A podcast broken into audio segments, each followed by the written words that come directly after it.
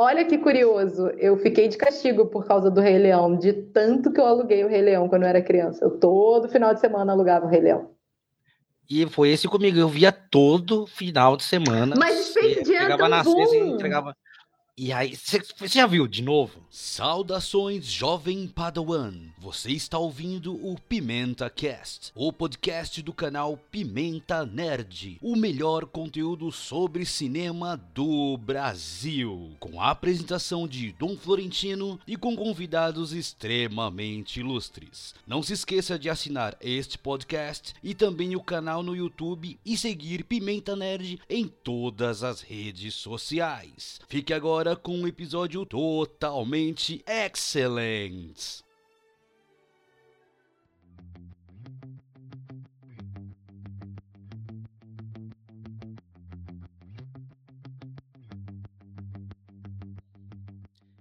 Estamos ao vivo, produção? Sim, estamos ao vivo. Sejam bem-vindos de volta aí mais uma vez, meus queridos, ao Pimenta Cast, o melhor podcast de Guarulhos. E se você está vendo a gente aí agora ao vivo, muito obrigado. Aí vocês nos comentários. Também agradecer muito essa convidada especial que vocês já vão conhecer logo, logo menos. Eu vou apresentar ela aqui.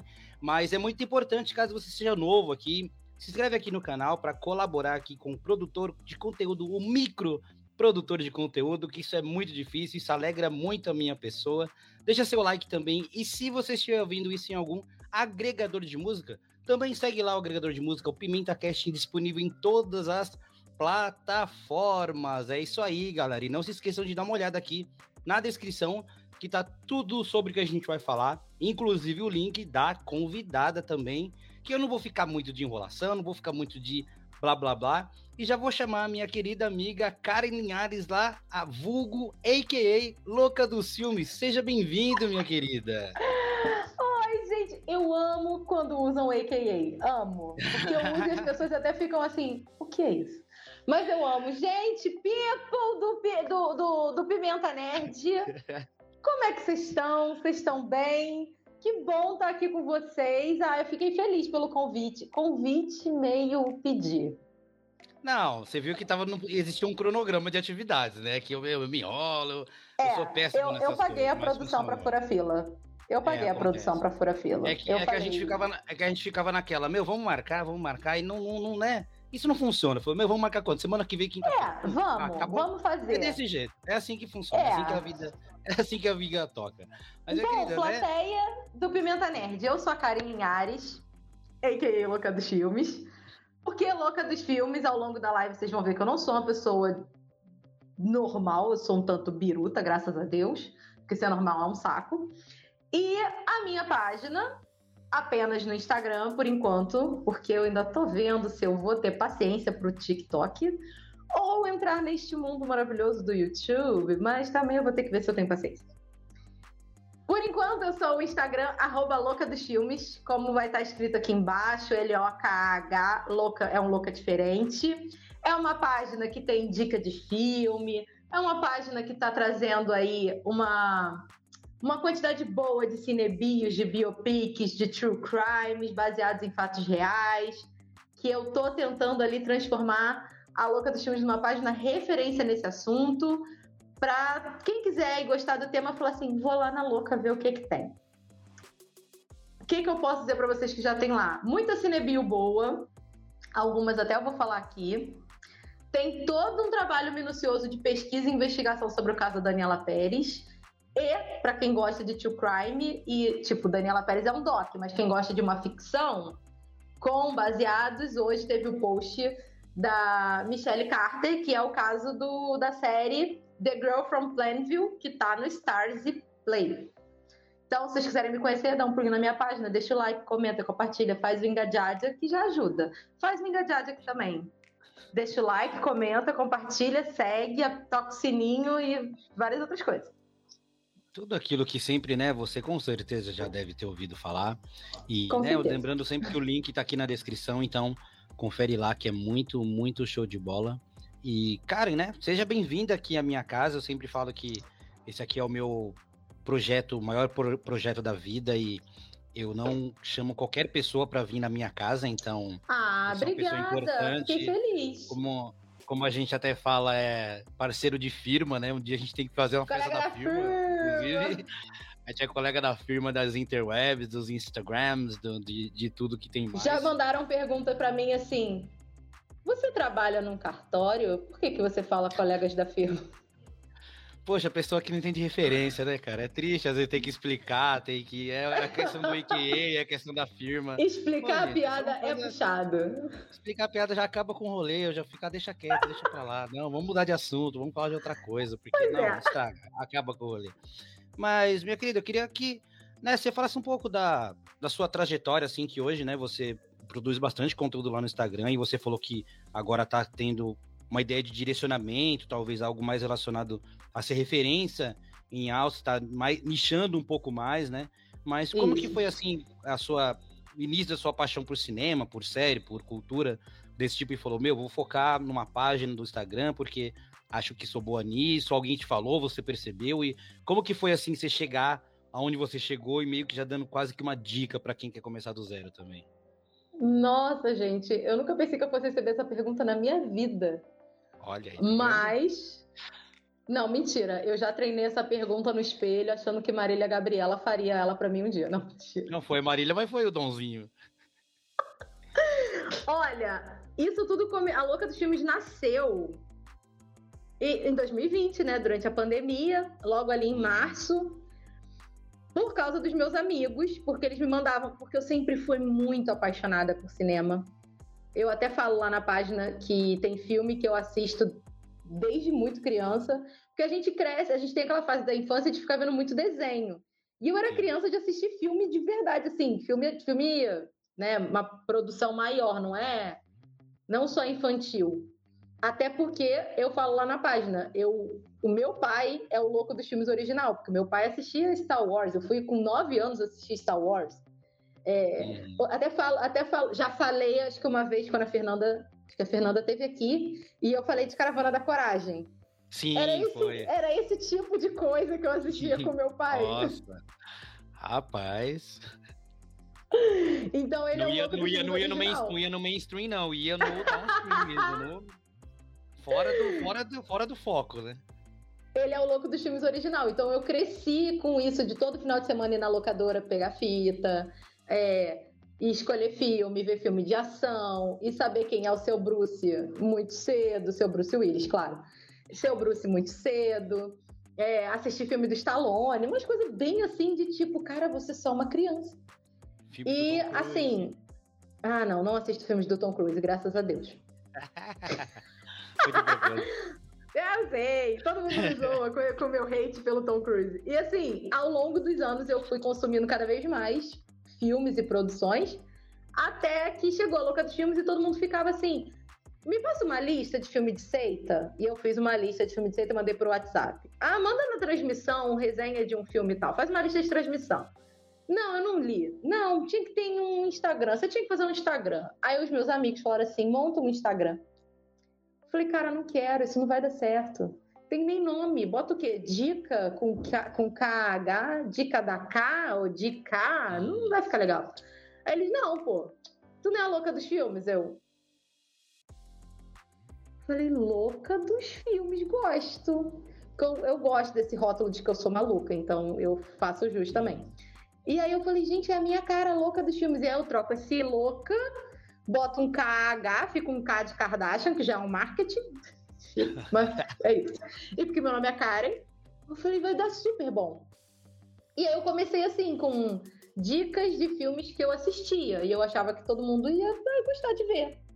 Então, assim, eu nunca falo que lá na página que o filme é ruim. Eu falo do filme de uma forma diferente e divertida. E induzo a pessoa. Tipo, eu tento induzir a pessoa a falar, putz, será que é bom? Vou lá ver do que eu falar pra pessoa, é ruim, é uma bosta, não veja. E aí a pessoa não vai ter a experiência dela com o filme, se for bom ou se for ruim, entendeu? Então, ao longo desses dois anos e meio de louca, um ano e meio, um ano e pouco foram de dicas. E de uns meses para cá eu resolvi subnichar pro baseado em fatos reais, porque eu consumo muita produção baseada em fatos reais ou é, inspirada numa história real.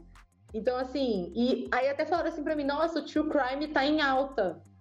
E vou até aproveitar aqui o espaço da live para deixar essa. Não é dúvida, mas deixar claro que uma coisa é uma coisa, outra coisa é outra coisa.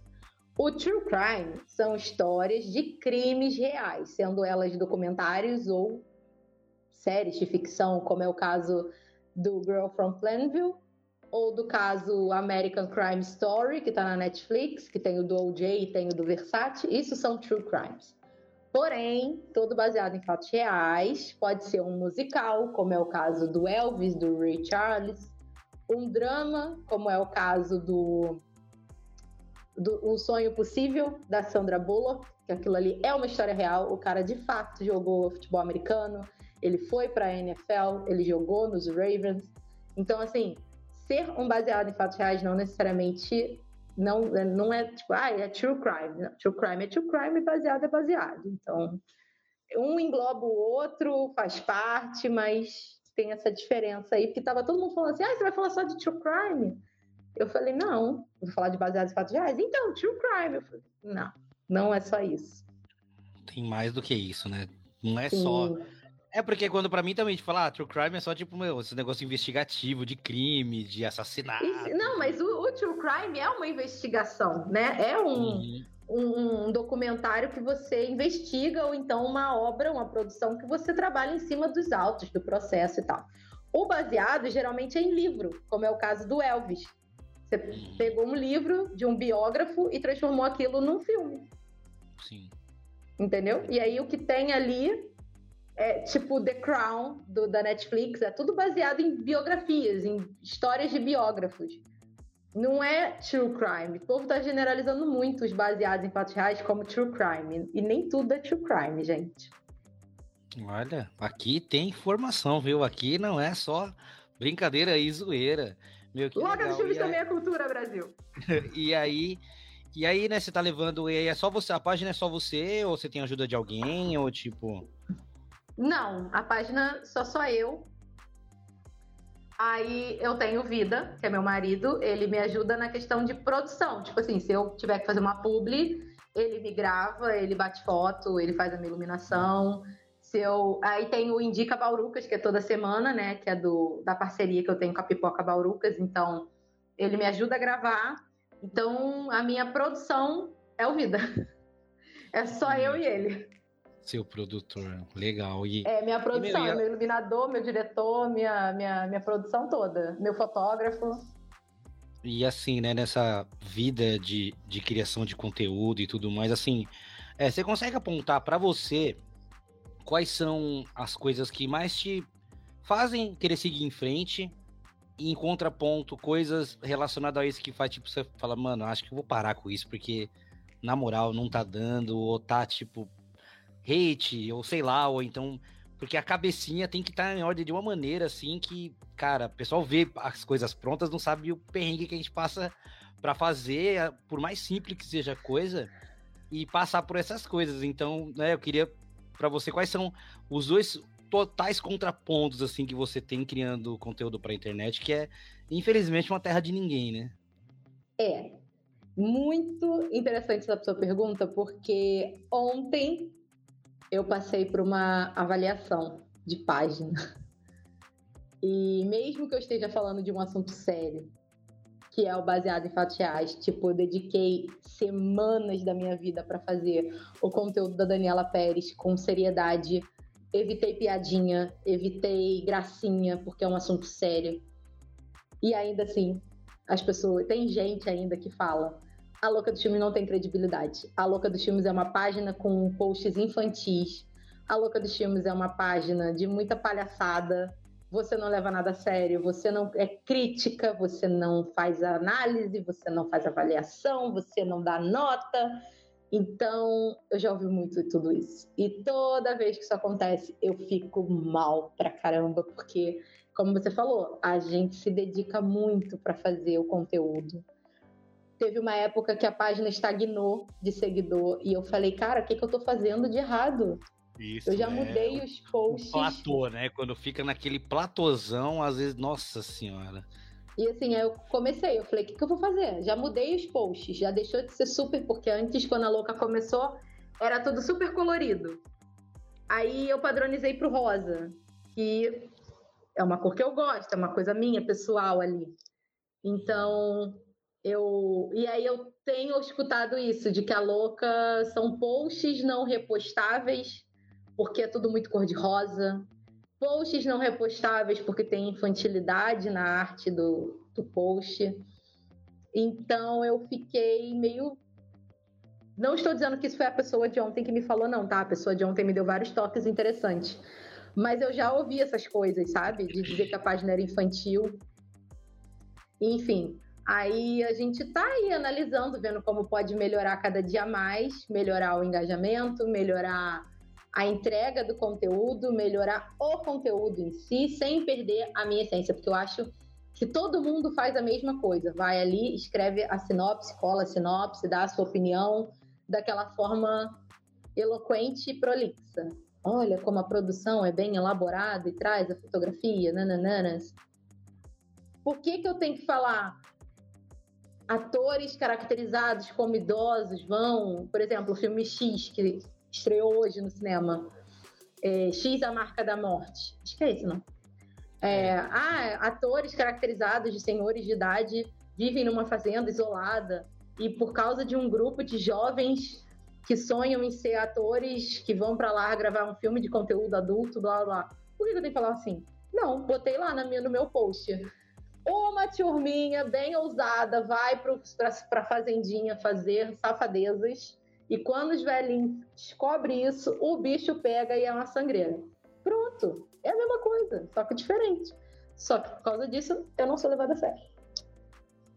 Meu, é, é muito essa questão dessa essa coisa do, do julgamento que as pessoas têm sem nem conhecer direito, né? Provavelmente essas pessoas, tipo, bate o olho e olha, não tenta conhecer a fundo, não tenta entender realmente o que tá acontecendo ali, porque, meu, é, é muito complicado, porque é terra de ninguém, né? Infelizmente. As pessoas é. chegam, falam, acham que podem, né? Falar o que querem. Vão ver que tem um ser humano ali por trás que a gente. É quase. Eu considero essa coisa que a gente faz quase um servidor público, né? Melhor ainda do que um servidor público, porque a é, gente às vezes. O servidor público não faz. É, porque o servidor público não faz e porque a gente, assim, hoje, com o mar de informação que tem, Uhum. Essa questão da gente conseguir direcionar a pessoa, não exatamente de ser bom ou não, mas assim, pelo menos ela se identificar com aquilo que ela viu. Poxa, isso aqui acho que é legal, então vou nesse, porque também ao mesmo tempo hoje em dia tudo é muito rápido, né? É, Sim, e a gente medo com... de. Pode falar. Não é só isso, que as pessoas têm medo de, por exemplo, ver um filme de duas horas e, poxa, perdi duas horas da minha vida, podia estar tá vendo outra coisa.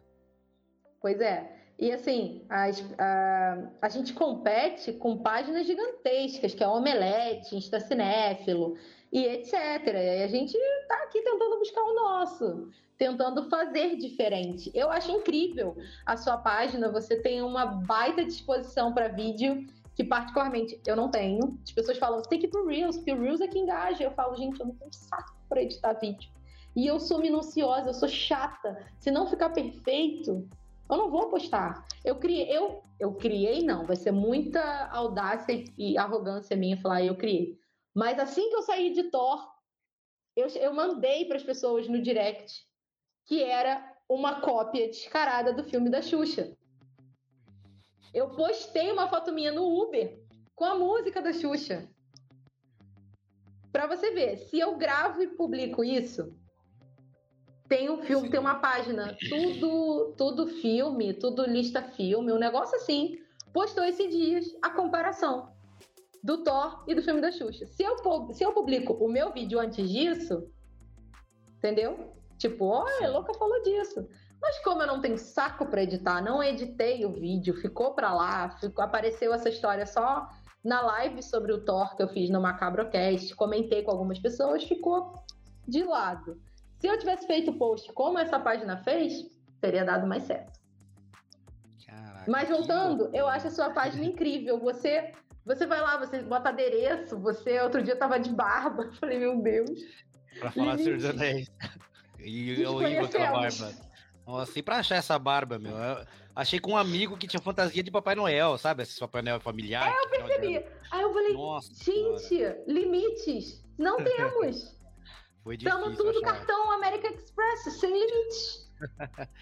É, então assim, eu me divirto bastante com essas coisas, sabe? Assim, mas é porque é mais pelo o que eu gosto muito disso, até Hum. depois vou gostaria que você falasse também da, da, da parte boa também, né? Porque, né, da parte ruim tem, infelizmente, Ah, é verdade. mais. Você perguntou os dois e eu me perdi só na parte ruim. E aí a parte boa pra mim é essa questão da conexão das pessoas que eu conheço através disso, entendeu? Tipo assim, Com pessoas que certeza.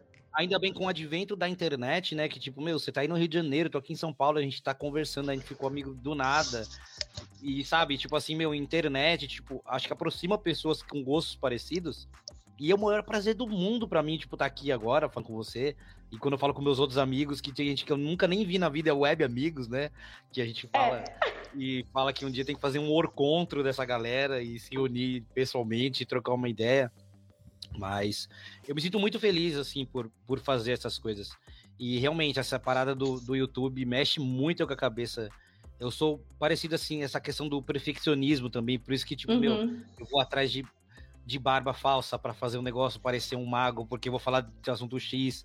Quando foi pra falar de Harry Potter, eu corri atrás de um cachecol pra, porque eu queria ficar parecido com Harry Potter. Aham. E aí do Jurassic Park comprei camiseta para E eu sou tipo, mano, eu fico nessa nessa neura, nessa loucura e às vezes cai um pouco nessa questão também de que é um canal que às vezes as pessoas não levam tão a sério, porque outros que fazem crítica é um negócio muito engessadinho, sabe? Parece um jornal nacional, sem piada, direto e reto. E falo, mano, eu não sou desse jeito. Eu já tô fazendo isso para me livrar das amarras que eu tinha do mundo corporativo e vou chegar aqui e vou fazer exatamente como mando eu fazer. Não. Claro, É. eu tenho tem coisa ou outra que a sociedade não permite que eu faça e eu não posso fazer, né? Claro, não dá pra fazer tudo. Mas o que eu posso fazer, e também eu acho que a gente tem um compromisso virtualmente, digam- dizendo assim, porque Aham. a gente serve como referência para outras pessoas também. Então, Uhum. às vezes, sim, tem que ter cuidado com o que fala, com o que escreve, com que. Tem que ser uma pessoa bem centrada nesse ponto, claro, não perder a Sim. identidade, mas ter noção de que tem pessoas que, meu, sua página no Instagram, meu canal no YouTube, pessoas que seguem a gente e que. E agora, né, jogando para você, queria saber de você quais são as suas motivações e o que, que é que faz você esquecer essa galera chata que acha que você é infantil e que te empurra, que é o, a sua seu combustível para você seguir em frente. Exatamente o que aconteceu essa semana, que eu abri uma caixa de sugestão lá no Stories. E eu falei, onde vocês querem que a página melhore? O que, que vocês querem ver aqui? E a grande maioria dizia, tá perfeito, tá ótimo, não muda nada, continua assim. Não, tá muito bonita, continua seguindo do jeito que você tá fazendo.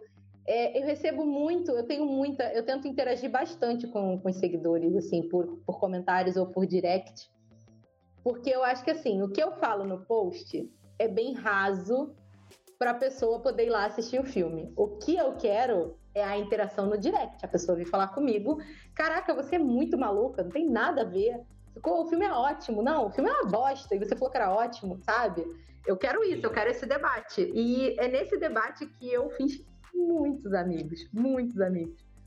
Teve uma época que eu tenho o Papo de Louca, que é o meu, a minha live toda semana.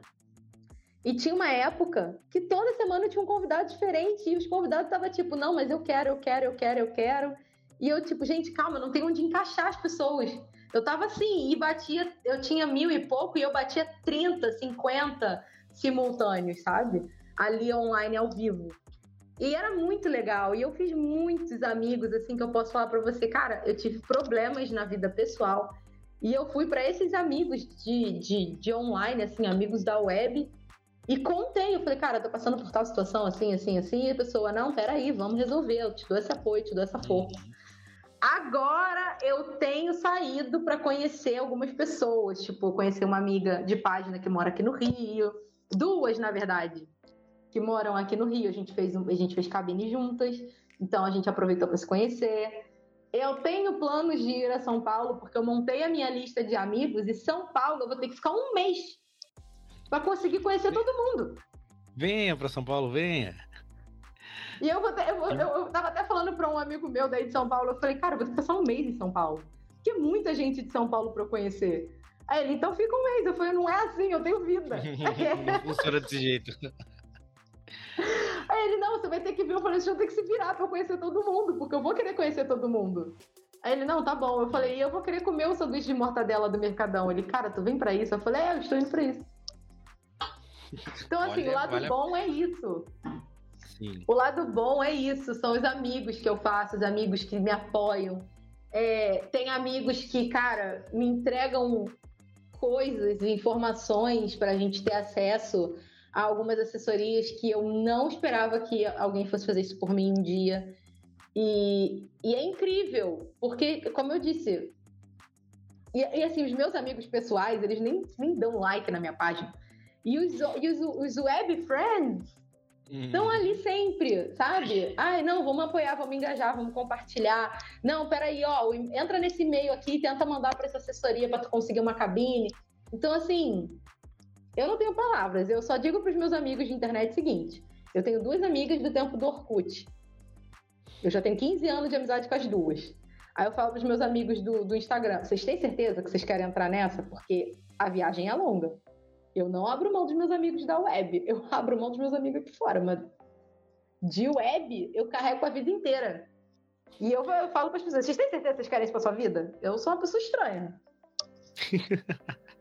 Ah, meu, que legal. É, é, eu acho que o nosso é bem parecido, assim. É o que, o que move a gente, essas amizades que a gente faz, pessoas que a gente conhece, e seja presencial ou não.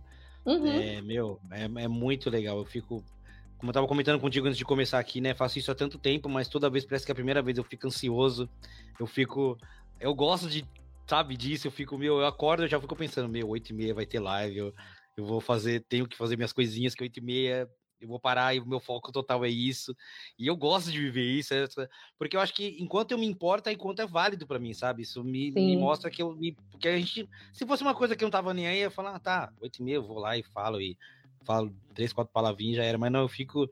Fica nessa, né? Aí eu vou, aí eu crio arte no Photoshop. Quando eu, eu tenho live, negócio eu faço meu dia todo voltado para a hora da live. Eu vou mais cedo para academia, eu estudo Sim. mais cedo, eu trabalho mais cedo, eu resolvo tudo mais cedo para estar tá pelo menos uma hora antes da live tranquila. Eu até janto mais cedo, porque aí eu fico uma hora de boa, me preparando para a live, fazendo as anotações, divulgando e tal. Que aí eu Meu. sento aqui um, antes da hora, 15 minutos, eu tô sempre já preparada, organizo tudo e já fico pronta, entendeu? Isso na minha, na de qualquer pessoa que me convida. Eu sou assim, eu sou muito chata com hora. Ah, nossa, nem me fala. Nossa, eu com horário, eu tenho tanto problema com horário. Comigo e com outras pessoas. E... Enfim, é a vida, né? Mas. Tá vendo, ó? Lembra que quando eu, a gente aqui em off eu falei, Kai, uhum. a gente tem um. Teria, né? Uma pauta aí, mas caso a gente fale de outras coisas, não se importa, porque é normal, isso acontece, sempre acontece aqui. Quem segue aqui sabe que é desse jeito. A conversa uhum. às vezes é. Parece que quando se encontra, parece que faz um tempão que a gente não se vê. E aí, quando vê, quer pôr assunto em dia, quer falar sobre um monte de coisa. Mas vamos agora para o que é. Para o que eu reuni vocês aqui hoje. Para. para falar sobre, né, algo que você, né, você sugeriu esse tema, é um tema que eu gosto muito também, que são cinebiografias, né? Sim. Que são adaptações literárias, adaptações, enfim, de várias coisas que tem aí. A gente escolheu alguns filmes aqui, mas ao longo a gente pode ir lembrando de outros também. Existem séries também Isso. que abordam o tema, existe... A gente só pôs alguns para dar um norte aqui, para, né, dar um pouco mais de foco, mas a gente vai falar outros. E caso você esteja aí nos comentários também quiser mandar algum seu eu tô, eu tô olhando os comentários aqui. Eu tô conseguindo. Porque eu, não, eu evito mexer por aqui, porque uma vez eu, no meio hum. da live, fui tentar olhar o bate-papo, eu saí. E eu tava hum. Melhor, é, então melhor. Então eu melhor é, Aí é melhor, eu olho é. no outro, eu boto o ah. velhinho ah. pra me mostrar o bate-papo. Aprendizados, né? Vivendo e aprendendo. Né? eu, eu causo esse tipo de coisa. e aí, é a gente separou... Então, peço já desculpas a Sim. você, Dom, e aos espectadores, que se eu tiver de cabeça baixa é porque eu tô lendo o chat. Desculpa, eu, quando eu tô de cabeça baixa na live, eu tô lendo o chat. Aí, tá vendo, gente? Então tá tranquilo, tá favorável. Eu queria agradecer aí, galera, aí a Zulu Mota, né? Que também teve, colocou um comentário aqui, né? A Zulu ou Zulu, eu não sei exatamente, mas não perca essa live por nada. Pode curtir, cheguei, olhinhos de estrela, olhinhos de estrela, olhinhos de estrela, olhinhos de estrela. Pode curtir uma página excelente com que tem todo um viés de dar o protagonismo feminino. Ela observa, ela comenta. Jamile é maravilhosa, faz, faz lives assim incríveis. Olha, show de bola. Já vou, já vou conferir aí, porque é garantia de sucesso. Tem o Team Comics. Ah, não sei se quem tá aí na, na administração hoje, mas se for o Kainan, meu querido Kainan, um abraço em você, meu querido. Você é um lindão danado. Nossa, aí, gente, que momento. É, eu gosto muito do meu, do amigo Kainan. É uma pessoa muito simpática, eu gosto demais dele. E a louca, a própria, é um Inception aqui, né? Tem a, é, eu só quis dar um oi. É, e um oi dela aqui. Então, é, antes da gente começar aqui a nossas cinebiografias, eu vou chamar Sim. o. Você assistia desenho quando você era mais nova? Desenhos da Globo, TV Globinho, essas coisas, ou não? Lógico, gente. Eu tenho problemas por causa disso. Porque eu fui uma criança você... que consumi muito desenho. Você confiava no coração das cartas do Yu-Gi-Oh? então, eu assistia desenho, mas eu, eu acho que eu nunca parei para ver Yu-Gi-Oh! Serve Sakura Card Captors? Não, mentira. Pode ser, então. Sakura. a, é a carta, a carta Claw, né? Que ela prendia os, os, a, os espíritos das cartas. Então, hoje eu sou a Sakura, eu vou capturar essa cartinha aqui desse jogo incrível. Eu faço Faz propaganda. Igual joga pro alto e pega uma. Eu devia. eu devia. Eu não vou mais falar o nome, porque eu não tô ganhando nada falando o nome desse joguinho. Muito interessante, uhum. você pode achar na internet. O nome do jogo é Puxa Conversa Cinema, mas eu falo assim só para divulgar pros amigos, porque é muito legal. É um joguinho com 100 cartas, com perguntas de cinema. É muito legal. Eu puxei uma aleatória aqui e eu vou lê-la. E já te, e te pergunto, eu vou responder também. Qual filme você assistiu mais vezes na sua vida? Jesus! Não, não foi Jesus. Pode ser o Jesus. Não, sacanagem. Gente, eu não. Peraí. Um filme que eu mais assisti muitas vezes assim na minha vida. Eu sei o meu já. Caramba, eu assisto tantos filmes tantas vezes, tem filmes que eu sei até a fala. Ah, fala o primeiro que você lembra, então. Eu acho que eu vou de Django. Django? Django. Olha. Django, sim. porque é um filme que, assim. O Tarantino me prendeu ali por todas aquelas horas. É, eu fiquei chocada e eu fui ver o Django assim no cru. Eu não parei para ver trailer, eu não parei para ver nada, eu simplesmente fui assistir o Django. Eu já tava no meio do caminho do filme, já não tava mais aguentando de tantas horas, mas aí depois eu peguei vi de novo e fiquei vendo repetidas vezes. E hoje eu boto o Django na minha casa e, tipo, vou lavar uma louça, vou passar uma vassoura, e aí eu já sei em que cena tá, eu respondo o Django, é um bagulho bem de maluco os filmes do Tom Cruise. Ah, Brasil. Eu não vejo. Pra dizer. Então vamos lá. Ó, oh, não, ó, Karen, ó. Não, não, Karen, só pra gente. Não, ah. não, só pra gente situar quem tá ouvindo aqui, né? Quem tá ouvindo, seja aí no, no Spotify, ou então está vendo Sim. a live ou revendo, porque a gente fica com essa, fica parecendo que é piada interna, né? É, é e não é. é. Mas só pra, só pra você deixar claro o porquê que, hora ou outra, vai ter piadinha com o Tom Cruise, explique para os nossos telespecs qual que é o, o, o sentido por trás disso? Então, para os specs e para os ouvintes ou 30 ou 40 do Spotify ou do Deezer, sei lá onde você está ouvindo a gente. É, então, eu odeio Tom Cruise. É isso que eu tenho pra dizer. Não, mentira. Então, como eu odeio Tom Cruise, isso aconteceu numa live minha, que as pessoas estavam falando, eu falei, tá, eu não gosto do Tom Cruise. As pessoas, como você não gosta do Tom Cruise? Eu falei, não gosto do Tom Cruise. Ele tem a mesma cara em todos os filmes. Ah, mas ele é excelente, não usa dublê. Caguei. Jack Chan também não usa.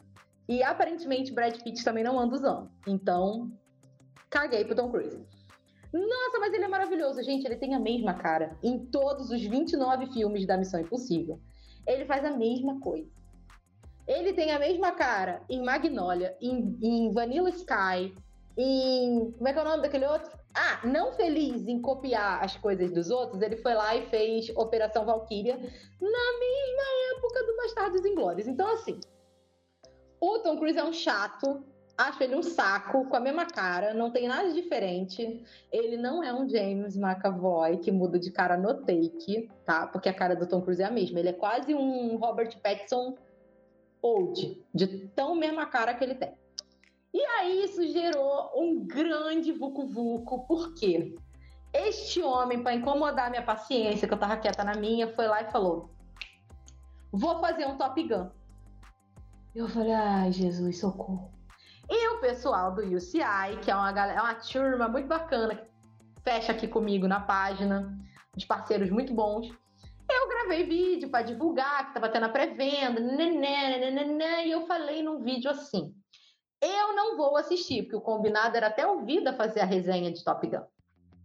Eu não vou assistir, porque eu não vou lá, o UCI não vai fazer isso comigo. Mas se fizer, tipo, louca, vem aqui, vem ver, eu vou ver. Foi bater valer. O UCI mandou pra mim no direct: tem um par de ingressos separado para você no shopping que você vai. Eu falei, desgrila. Hum, rapaz. E aí, quando eu divulguei para as pessoas que eu ia fazer pré-estreia de Top Gun Maverick, bombou. Porque as pessoas, até vídeo do Tom Cruise tropeçando, legendaram, falando, do, legendaram, de zoeira, obviamente, do Tom Cruise tropeçando e falando: ai meu Deus, a louca do filme está aqui. Ela falou que não vinha. Louca, você sabe, eu te adoro. Para, você fica falando que me odeia, mas não é verdade, não sei o que. Isso tá na minha página, Brasil. Então, assim, até legendar vídeo do Tom Cruise falando que estava surpreso de me ver na pré-estreia, fizeram. Foi um negócio, uma proporção absurda, esse hate pelo Tom Cruise. E sim, ganhei o título, o rótulo, a fama, o, a camiseta de Eu Odeio Tom Cruise. Poxa vida. Aí, ó, tá vendo? Pra quem não sabia. não sabia? Agora tá sabendo. Agora tá sabendo. Então, já que o público tá pedindo Tom Cruise, eu vou dar o que o público quer. Sim, existe um filme do Tom Cruise que eu assisti muito na minha vida chama Entrevista com o Vampiro. Por que, que eu gosto desse filme? Talvez um dos únicos do Tom Cruise que eu goste? Sim, porque o Tom Cruise não parece o Tom Cruise. Aí deve ser por isso Só que você gosta desse filme. é lógico que eu gosto desse filme. Tem gente, tem gente que fala pra mim assim, ele tá nesse filme? Eu falo, tá, gente, ele é o Homem Louro. Ai, eu nunca reparei que é o Tom Cruise, mas é o Tom Cruise. É o único filme que o Tom Cruise não parece o Tom Cruise e eu assisto porque eu não sou obrigado a olhar pra cara dele. Justíssimo, tá vendo? Agora, claro. né? Quando a gente. Aí as se pessoas tiver ainda nos comentários assim, tiver alguma coisa. É, as pessoas ainda falam assim, trovão tropical. Tom Cruise não parece Tom Cruise, não interessa, tem cara de Tom Cruise. Tom Cruise careca. É, tem um outro.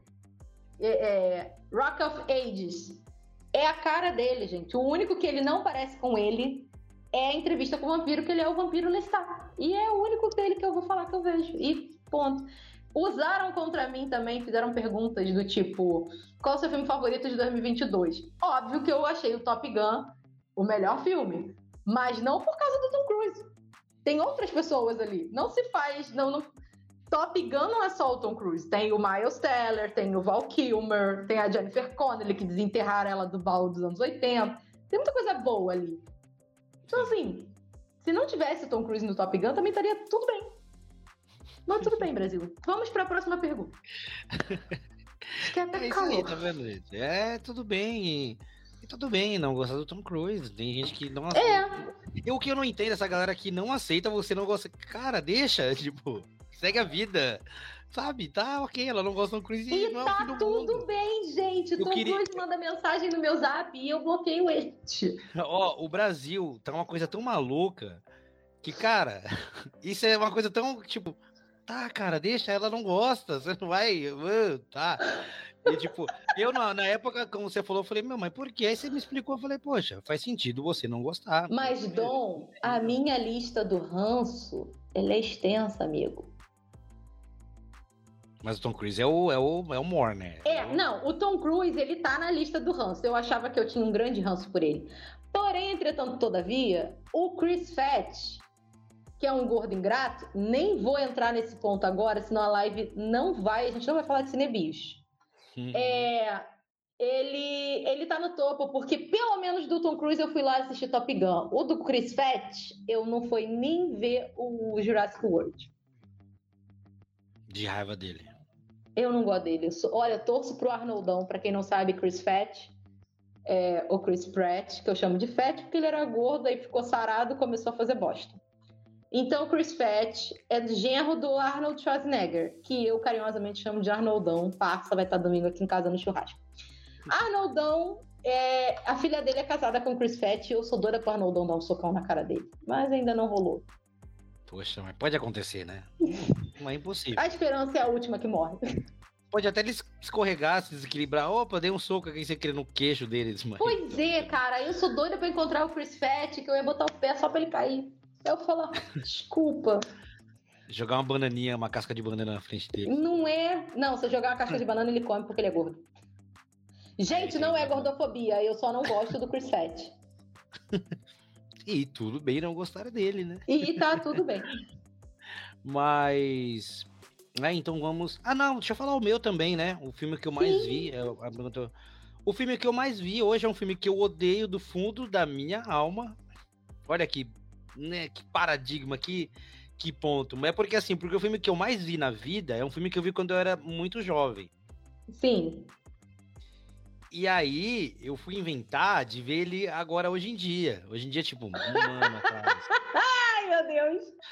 E estragou tudo, sabe? Eu não devia ter ah. feito isso. Porque eu falei, meu, eu, eu, eu sempre vou lembrar qual filme eu mais vi na minha vida. Foi Space Jam. O primeiro Space Jam. Você tá com ódio do Space Jam? Eu vi tanto Space Jam, mas tanto que, para você ter uma ideia, eu alugava todo final de semana durante muito tempo, que eu não consigo nem lembrar quanto tempo é que é muito tempo. A galera da locadora, meu aniversário é em novembro, tipo, mano, eu, eu aluguei, comecei tipo em janeiro, todo final de semana eu alugava. Uhum. Em novembro, quando foi meu aniversário, o pessoal da locadora me deu a fita. Falou, mano, não, não faz sentido você ficar vindo aqui toda vez pegar. Fica para você é sua, me deram. tanto que eu Quanto alugava essa Foi na época do 2. Gente do céu, cara, e não tem como aquele filme. Minha nossa, eu odeio Mas aquele é! É, um lúdico. tão mal feito. O Michael, o Michael Jordan, como ator, é um ótimo jogador. Isso aconteceu Aquilo comigo. Não nada, mano. Isso aconteceu céu. comigo quando eu fui assistir Super Xuxa contra o Baixo Astral no YouTube para falar da teoria com o Thor. E aí eu não consegui até o final, que eu falei, putz, como é que eu gostava desse lixo, cara? Que bagulho ruim, que troço mal feito. Karen, Karen, Space Jam pra mim, assim, mano, não, não dá. É, é, mal feito, é mal direcionado, é mal. A proporção, o Pernalonga tem uma hora que ele é pequenininho, aí de repente é, muito grande. Quando eles vão lá no, no, cachorro, ele é pequeno, aí depois ele é grande, e o Michael Jordan tá falando, olhando pra cá e o Pernalonga tá desse lado. E aí tenta fazer ele virar também Tiny Toon. E aí não dá, mano, me dá agonia. Olha, já de falar, já tô com raiva de falar desse filme. Que mas é, mas não, odeio. você tem que entender. Eu odeio. Que é. O mundo dos Looney Tunes, os lunáticos. Mas, não, mas Karen, é, é, assim, não justifica, é de mal feito, não é nem questão de ser louco, sabe? É de mal feito. E na mesma época, tinha uma tirada para ah. Roger Rabbit, que é um bilhão de vezes tinha, melhor. A, gente, tinha o do Roger Rabbit essa, e tinha um que era com Brad Pitt. O, isso, tinha o do Brad Pitt também. E essa questão que eu tô falando não é porque é, é louco, é porque é mal feito mesmo. E Roger Rabbit é no mesmo molde e é super bem feito. Super bem estruturado, humano com é. bicho, funciona tudo ali. Então, não é a questão de. Porque, meu, cresci vendo Tiny Toon, perna longa jogando bigorna na cabeça, e o coiote correndo, e pipipi. E, só que é mal feito, é um filme mal feito, entendeu? E não tem desculpa de ser mais da época, não sei o que lá, porque o Roger Rabbit é mais antigo e é muito melhor. Então, é, é, doido. O filme que eu mais vi na minha vida é um filme que hoje eu, eu começo a falar, eu já odeio. Eu fui rever ele para gravar um podcast e eu vi, eu, gente do céu, o que, que aconteceu com esse filme que não é possível que eu amava esse filme. Enfim, não, outros tempos, bem. Donzinho, Donzinho, Donzinho criança, é... gostava, mas Não, hoje, eu entendo. Eu entendo, mas assim, se não fosse o Space Jam, a gente não ia ter o chocolate, o chocolate personalidade da garoto. Sim, não, foi, não, eu, mas eu acho que é, é, eu mesmo que sou chato com. Igual você, você Não, tipo, mas assim, gostou, eu assisti de novo, mas não é um filme que eu assistiria toda hora. Então, e eu vi, tipo, sei lá, em exaustão na minha vida. Então, ai, é complicado. Mas, né, eu tô quase puxando outra cartinha aqui, porque já era, tá vendo como que esse joguinho é Tá. legal, meu? Não, você tem outra, mas a gente usa, a gente usa daqui a pouco, tá? Que senão, meu, a gente só vai Tá usando cartinha aqui e não... Mas vamos, né, falar aqui sobre cinebiografias. Ó, Aos 45 do segundo tempo a gente começa a falar de cinebiografias, mas tá tudo bem. É, a gente separou algumas aqui, que você até tinha, tinha Sim. sugerido. É, Sim. é, a gente tem Gia, né? Que aqui no Brasil ficou Gia, Fama e Destruição. Eu vou dar um breve resuminho dele, a gente fala um pouco sobre ele. Que Tá. ele é um filme que ele foi lançado no dia 31 de janeiro de 98, ele foi direto pra TV. Ele tem com o diretor o Michael Christopher, não conheço. Quem quiser ver ele hoje em dia, ele tá disponível lá no HBO Max. Só colocar lá que. E aproveita enquanto existe, ainda que a gente não sabe o futuro aí dessa, desse streaming maravilhoso, né? A breve sinopse é a seguinte: Dia Karane chega a Nova York com o sonho de se tornar uma supermodelo. Ela conhece a poderosa agente Will, Wilhelmia Cooper e com a sua ajuda chega rapidamente ao topo da carreira. Mas quando Wilhelmia morre de câncer, Gia se volta para as drogas e destrói sua carreira e sua vida. Meu, esse filme, Gente. ele. Ele é pesado. Ele é pesado. Ele é. É um filme que te faz refletir o quanto a vida é uma questão realmente de escolha. E aí você vê a Gia, é, a Gia Carangi chegou a ser a primeira supermodelo do mundo. Tipo, o que hoje é Gisele Bündchen era Gia Carangi. E ela fazia ensaio sem, ma- sem maquiagem até também, né? Porque Sim, ela, e ela, ela era.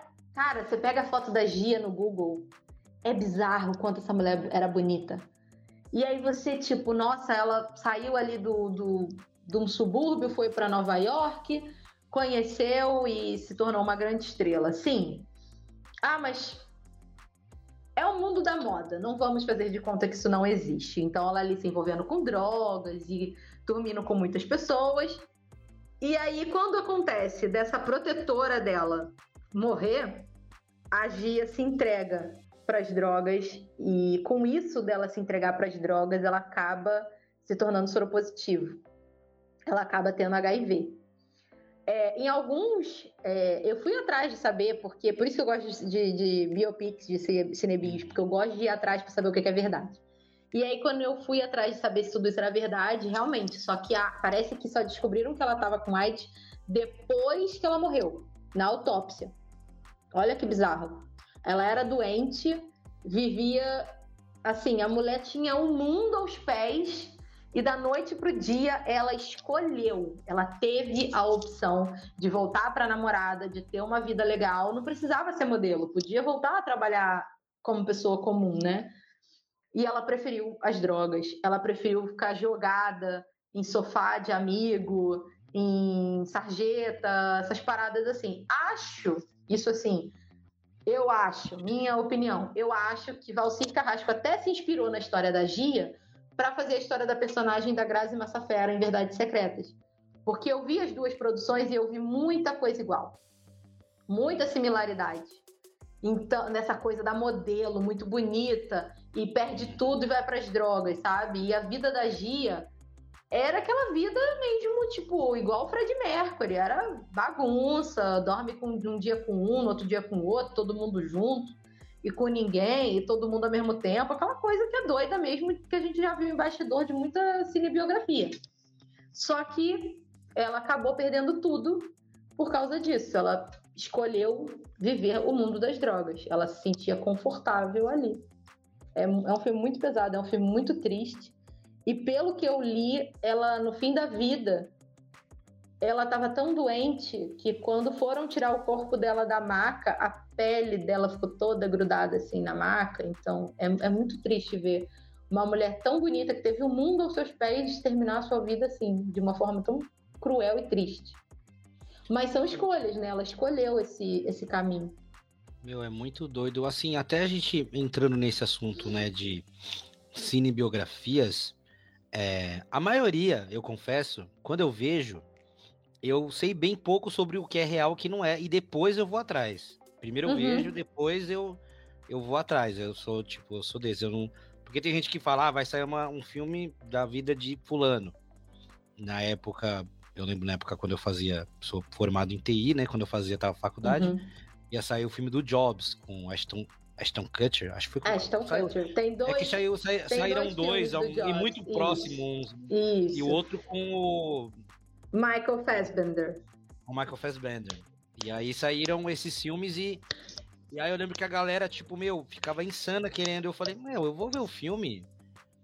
E depois eu ver, vou ver o que é a vida real. Porque, assim, eu não sei pra você, mas você acha que filmes cinebiográficos ele tem obrigação de ser fidedigno exatamente de como foi as coisas que Claro que não! Claro que não, e eu sempre falo isso quando eu tenho alguma live como a sua aqui, que tá me dando a oportunidade de falar sobre cinebiografias. As pessoas têm que entender o que tá lendo. O que tá escrito é inspirado numa história real, ou baseado numa história real, ou baseados em fatos reais. A pessoa pegou aquela história geral e, em cima daqueles fatos, criou um roteiro, montou uma trama, um roteiro dramático, um roteiro que, cara, não dá para você escrever uma história da Gia que, ah, ela chegou em Nova York. Na sua primeira noite, ela dormiu.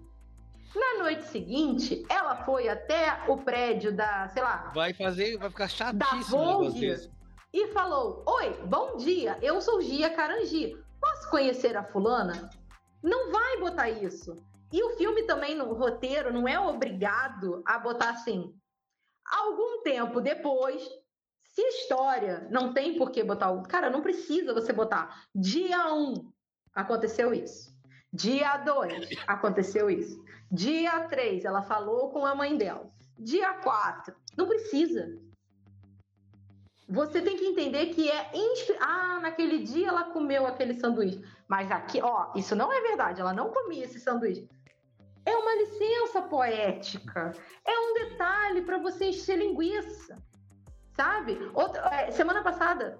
É, semana passada eu e o Vida a gente estava revendo os filmes Atividade Paranormal. Que foi vendido ao público como, né, real. Sim. E, e aí, e nem nele, nem nesse filme que é vendido como real, tem lá dia, noite número 1. Um. Daqui a pouco, quarto take, noite número 9.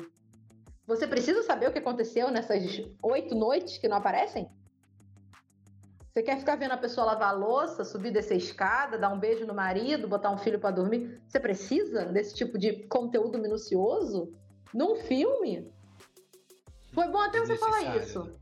Muito, foi bom até você falar isso. Tem um filme também na HBO, também uma cinebio chamada Celina, de 1997, com, estrela, com a Jennifer Lopes. O primeiro filme da Jennifer Lopes, jogou a Jennifer Lopes no universo, esse filme. Conta a história da Celina Quintanilha, uma cantora que foi assassinada em 95 pela presidente do fã-clube. Até aí tudo bem.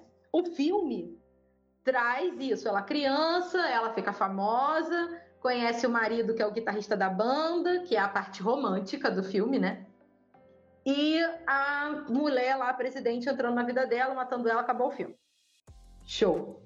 A Netflix comprou a história com coprodução executiva, ou com produção executiva, uma coisa assim, da família, e criou a série com duas temporadas, Celina, que aborda tudo muito mais detalhadamente como que ela brigava com o marido. Porque o filme mostra. Cadê? Meu Deus. Ah, tá aqui. Que o filme mostra o quê? Que a vida dela com o marido foi um conto de fadas. O pai aceitou e tá tudo bem, casou, uh, de boas. Só que não, sabe?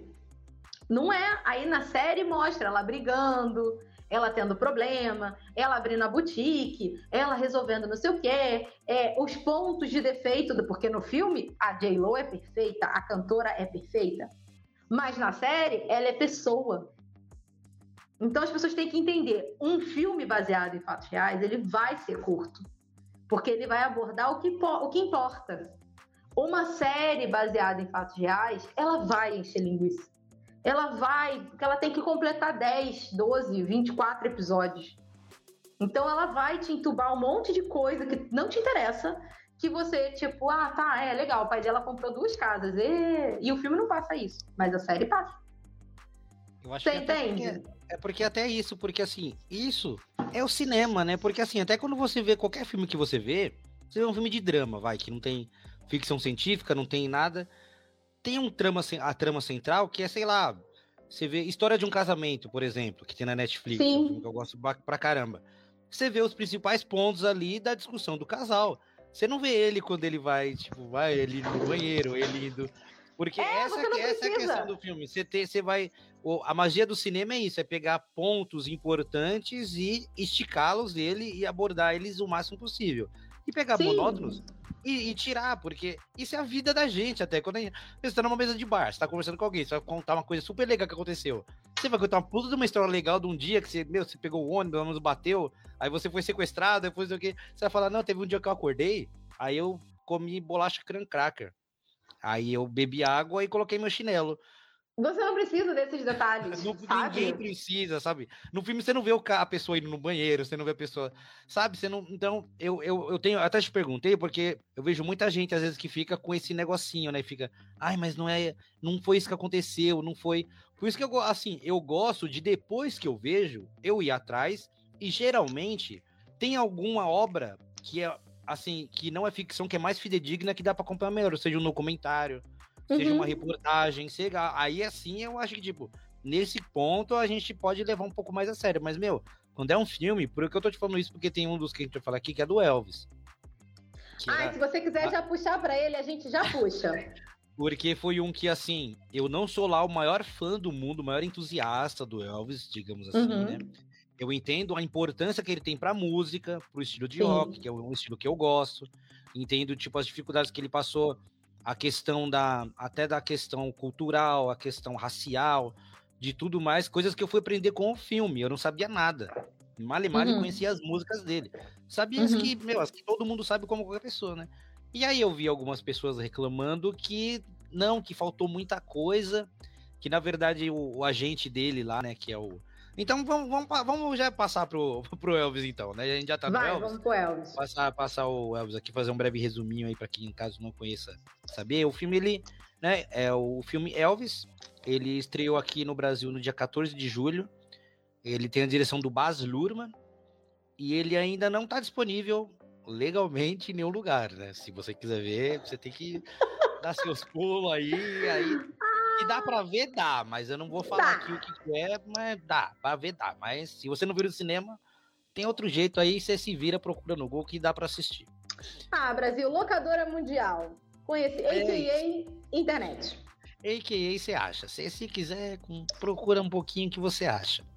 E aí tem aqui que é a cinebiografia do Elvis Presley, que conta a vida do Elvis, que é interpretado pelo incrível Austin Butler, que, rapaz, esse menino, meu Deus do céu, a gente já fala dele, e sua ascensão à fama, a partir do relacionamento do cantor com seu controlador empresário Coronel Tom Parker, que é vivido pelo Tom Hanks. A história mergulha na dinâmica entre o cantor e seu empresário por mais de 20 anos em parceria, usando a paisagem dos Estados Unidos em constante evolução e a perda da inocência de Elvis ao longo dos anos como cantor. No meio de sua jornada e carreira, Elvis encontra lá Priscilla Presley, que é interpretada pela Olivia de Jong, fonte de sua inspiração para uma de fonte de inspiração e uma das pessoas mais importantes de sua vida. E aí eu falo, uma pessoa leiga de Elvis, cara, eu amei o filme, eu adorei, achei, me divertiu, me encantou. E tem essa questão que você até colocou, que é. Só que isso é puxando não tanto para a questão do levado a sério, mas uhum. questão da estrutura de filme mesmo, que é a passagem de tempo, como ela é estabelecida dentro de uma cinematografia de um filme.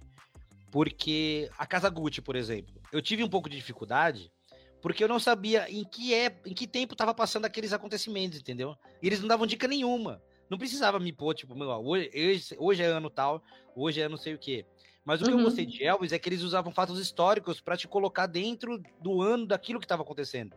Ah, morreu Sim. não sei, morreu um ator famoso, morreu não sei quem, aconteceu uma revolução tal, então você já se situava, sabe? Então acho que é importante isso na passagem de, tempo do próprio filme mesmo. Não tô nem falando que tem que ficar mostrando a vida do cara, porque dá para entender isso. Até no começo do filme ele mostra, aí ele vai fazer um show, aí tipo, meu, aí tem a data do show, aí você, ah, tá nos anos 70 agora. Aí depois, ah, ele foi convocado pra guerra, aí você, meu, sabe, só para você se situar dos acontecimentos, das coisas acontecendo, meu, eu acho que Elvis fez isso primorosamente. Nossa, Elvis foi, assim, Olha, um ano uma surpresa para mim que eu adorei. Vou te falar, é, não temos tempo, eu, eu reassisti o Elvis. E só provou que eu eu tava numa live que deu treta por causa do Elvis. E as pessoas têm que entender o seguinte: o filme do Elvis tem o nome Elvis, porque se tem um filme com o nome Coronel Tom Parker, você não vai ver. Então, bota que, seu nome. Que, que, que, talvez, que talvez deveria ser o nome do filme, né? Pois é. Aí você bota o um nome Elvis e vende que é o filme do Elvis. E aí você acabou de ler a sinopse. Ninguém quase lê sinopse. E eu falo para as pessoas: não é o filme da vida do Elvis. É o filme com o olhar do Coronel Tom Parker sobre o Elvis. E se você parar para observar, você vai ver que o filme gira em torno da visão dele. Que sentido que eu tô falando? Como se a câmera fosse o coronel. Primeiro, por que eu tô dizendo isso? Quando ele encontra o Elvis ali no bastidor do circo, a gente olha o Elvis de cima. Na hora da, de rezar ali pro irmão gêmeo e tal, não sei o quê. Quem é que tá olhando o Elvis de cima? O coronel. Então a gente tá tendo a visão que ele tá tendo. Quando o Elvis está no palco, a visão que a gente tem é de público e a visão do coronel que tá vendo ele de bastidor. Porque ele se apaixona pelo Elvis ali. Não digo nem de forma romântica, eu digo essa paixão de uma pessoa que é obcecada pelo outro. Então, assim, é sempre esse olhar do coronel. O filme é literalmente narrado pelo coronel. E as pessoas não estão prestando atenção nisso. Estão prestando atenção no Austin, no, no, no, desenvol... no nele ser desenvolvido, do, do, do, trabalho de voz, porque quem for assistir falou... Não, e, o, e, o filme realmente, ele, é, ele começa a ser narrado pelo coronel. Que ele fala, a história como ele começa conhecem, e termina. Ele é A história como vocês conhecem me colocam como vilão, mas a história não é bem assim. Sim. É tipo, senta aí que eu vou contar a história do meu ponto de vista. Ele, ele deixa claro, ele não. É claríssimo isso que fica o filme. É usar é. acontecimentos é. de acordo com a visão dele. E uma Sim. visão muito maluca, e é onde ele tenta justificar tanto aquelas maluquices que... que ele fazia. Pois é, tanto que é, por exemplo, o Elvis vai lá. Tanto que assim, não é uma biopic, uma cinebio do Elvis. Porque eu até falei na live, poxa, passa tão rápido ali a parte do Elvis ator. Por quê? Porque o coronel não está vivendo aquilo ali. Ele arranjou os jobs ali pro, pro Elvis fazer de ator e deu, sabe? E foi, e acabou. Ele fala sobre o relacionamento abusivo dele com a Priscila? Falo. Porque, assim, o filme não fala disso. Por que, que o filme não fala do relacionamento dele abusivo com a Priscila? Porque o coronel não estava lá. O que ele fazia com a Priscila era entre ele e a Priscila. Entendeu? Na Graceland, ou tipo, num momento a dois, ou mesmo que seja na frente de outras pessoas, porque naquela época tava tudo bem, tava tudo normal. Só que o foco era o coronel mostrar, tanto que o filme, o Elvis é um príncipe. O Elvis Sim. é um maravilhoso, é um deus o filme inteiro. Mas por quê? Porque é a visão do coronel não é a visão de um biógrafo, não é a visão da Priscila. Talvez a Priscila, se pegassem um filme da Priscila, ela contando. Tanto que, tipo, rapidamente ele conhece a Priscila no quartel e já volta, já passa rápido um casamento, já passa rápido uma filha e eles estão curtindo a fama do Elvis ator. Dentro do trailer, cantando a música do Viva Las Vegas. Pronto, casou com a Priscila e foi. Então o filme não aborda o Elvis abusivo de Priscila. O filme não aborda o uso excessivo de drogas e álcool do Elvis. O filme não aborda nada disso. Aborda o olhar do coronel vendo. Esse é meu garoto. Olha como ele brilha. Olha, agora ele é ator. Eu fiz o show mundial do Elvis. E aí passa a cena do, do show que o Elvis fez via satélite para o mundo e tal. Eu fechei o contrato pro Elvis no Hotel Internacional, que é o grande golpe, né? Eu fiz o Elvis, tanto que o coronel fala, eu fiz o Elvis. É um filme extremamente focado Exatamente. no olhar do coronel. Só que as pessoas estão tipo, ah, é a cinebio do Elvis. Não é a cinebio do Elvis. Que a cinebio do Elvis tem que trazer Elvis lá na Sun Record, eu acho que é Sun Record o nome da primeira gravadora, gravando disquinho com a mãe dele, com a música, é, pegando disquinho, levando para a mãe dele, prometendo mundos e fundos, entendeu? E não é, passa uma Sun Record assim, super rápido no início do filme. Vende o Elvis, o Elvis vai com o coronel, grava um monte de coisa, estoura, entra para pro, pro negócio militar lá, essa, essa lista no exército, sabe? E as pessoas ficam, não teve isso, não teve aquilo. Não teve. Porque não é um filme do Elvis. É um filme contado com a visão do coronel, gente. É o, o, o doido pirando na, na obra dele. Exatamente. E, e tudo isso, né? Porque faz total sentido, porque, como você falou, Elvis é colocado ali como um, um deus ali, porque pro Tom Parker realmente ele era, né? E cantava muito bem. E quando ele começa a decair, é até quando ele quer se afastar mais do Tom Parker, né? Sim, que, tipo, tanto tipo, que tem aquele período mais. ali do programa, do programa dele de Natal, que o cara fica, ah, ele vai cantar Here's Come, é, é Here's Come Santa Claus. Ele vai cantar, e ele não vai cantar, porque ele tá esquematizando outra coisa. E aí ele não tá sabendo. Então ele tá contando o que ele tá sabendo. E quando ele chega, ele se depara com aquela apresentação e tal. E ele fala: Não, peraí, não foi isso que a gente combinou. Aí ele briga com o Elvis e o Elvis no dia seguinte volta e ele fala: Não, vou trazer o pessoal da máquina de costura aqui de novo e você vai cantar Here's, Here's Come Santa Claus. E ele fala: Não, não vou cantar porque eu, eu acho que é o Martin Luther King que morre nessa parte do filme. E ele fala: Não, ele morreu e eu preciso tomar uma atitude. E aí, sem o coronel saber, tanto que a interpretação do Tom Hanks nesse momento é uma das melhores, que sem o coronel saber, ele acha que o Elvis vai entrar e cantar a música de Natal o Elvis entra e canta a música If I Can Dream, se eu não me engano, que é a música que tá super tocada aí ultimamente, que é dele de terno, com Elvis escrito atrás, que é o grande comeback do Elvis. E nem o Coronel tava sabendo disso, tanto que o Tom Hanks hum, chora horrores na cena, porque o Coronel não sabia disso. Ele ficou sabendo ali na hora que o Tom Hanks, o, que o Elvis passou a noite compondo, gravou e chegou para tocar a música, sabe? Não tem. Ele, ele, tanto que o filme conta que o Elvis passou a noite compondo e gravou. Se é uma cinebio do Elvis, tinha que ter o Elvis triste, compondo, pensando, poxa, o que, que eu vou escrever? Não, eu tenho que escrever, que palavras eu vou buscar? Não tem isso. Tem o Elvis deitado, gravando a música e indo lá e fazer o trabalho dele, ponto. E sempre tem essa ligação com o Tom de alguma maneira, né? Sempre não tem nada, nada. Parece que nunca existiu Elvis sem o Tom, porque é na, no ponto de vista da visão do Tom dos acontecimentos. Então, e quando o Elvis joga a toalha, que é aquela cena que ele tá no quarto do hotel e fala pro pai dele, avisa para ele que vai tudo voltar ao normal. O Elvis jogou a toalha. Porque ele, ele se vê preso, tipo, e agora eu faço o quê? E você não vê um momento de um Elvis reflexivo, você vê o embate dele com o Tom Parker mas você não vê um Elvis tentando resolver.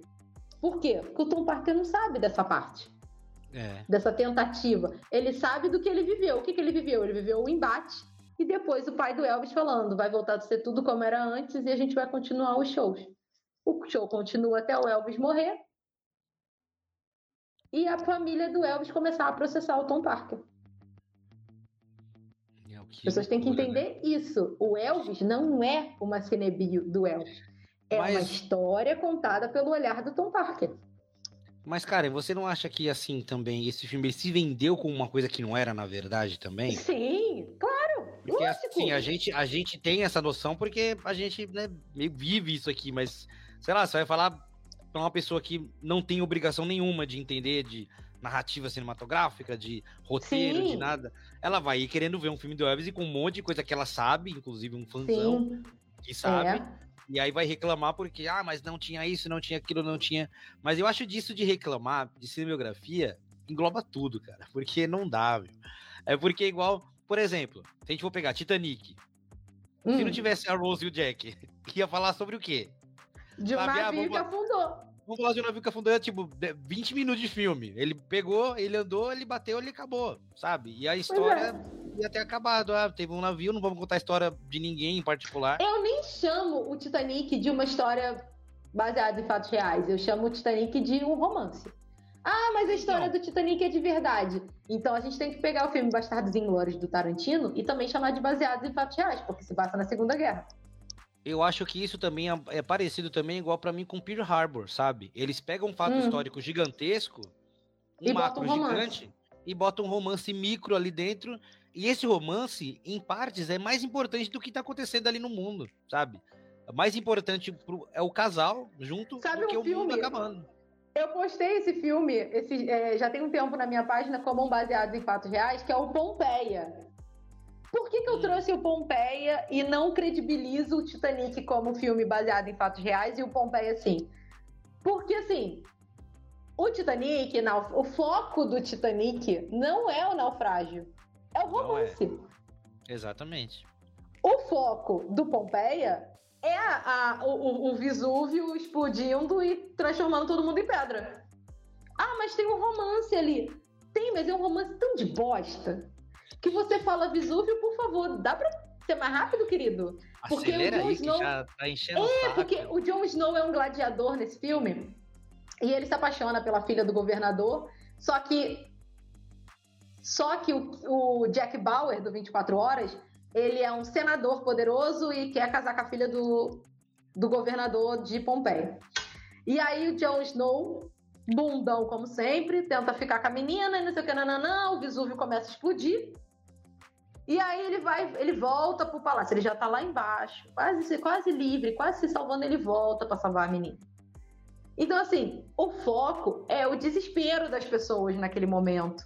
O foco é ver o quanto Aí tá, aí a gente entra um pouco na parte do Titanic, né? Que a Rose podia ter feito isso também. É, o quanto o amor dele pela menina valeu a pena, porque ele voltou, podia ter morrido, ou será que morreu? Vocês vão ter que ir lá no Globoplay assistir. Não, Netflix.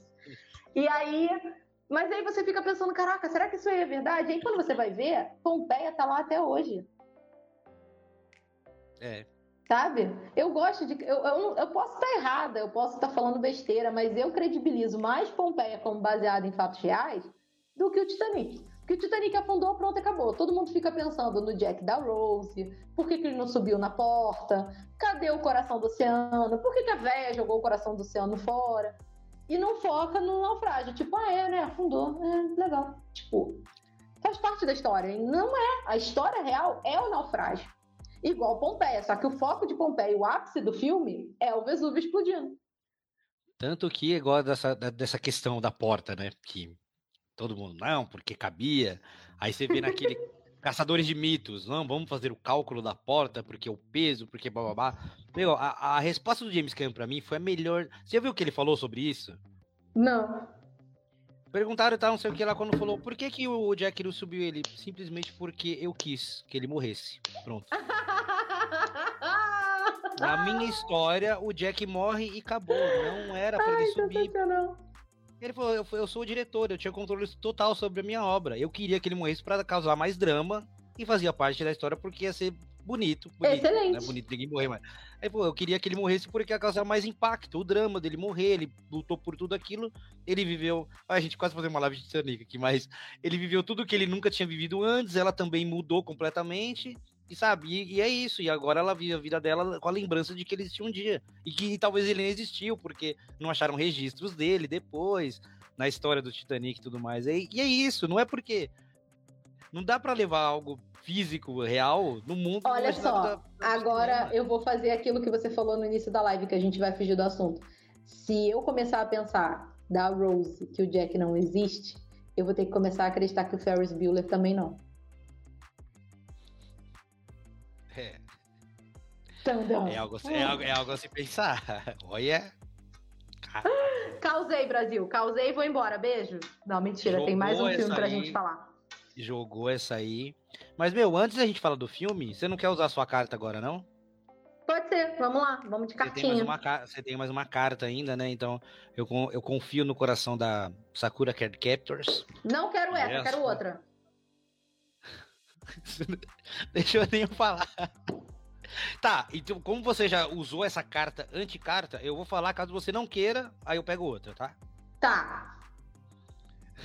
Eu não sei se você. Eu, eu não sei se você gosta desse assunto, então não sei hum. se você vai querer responder. a que filme sobre ali, que filme sobre alienígenas você mais gostou? Quer que puxe outra? Eu posso ouvir. Eu, produção, eu posso ouvir a outra e responder que eu escolher qual que eu quero responder? Tá bom, ó. Como eu sou bonzinho, como eu tô bonzinho hoje, eu tô bonzinho que é minha Tá bom. feira vai acontecer isso. Vou deixar ela aqui até do lado pra se caso chegue. Isso. Ah, esse aí eu acho que é uma coisa mais. Tem mais até a ver contigo, eu acho, viu? Hum. Com que filme você mais sentiu medo na vida?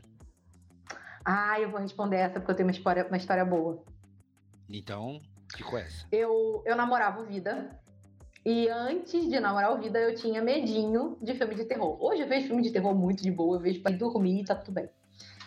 E aí o Vida, a gente tava assistindo Atividade Paranormal. E aí o Vida olhou pra minha cara e falou assim: Você parece com essa mulher da Atividade Paranormal. E eu, tipo. Por quê? Não, sei lá, você parece. Aí, beleza, isso assim, namorando ainda. E aí a gente foi dormir. A porta do meu quarto na época era de sanfonada e tava ventando muito.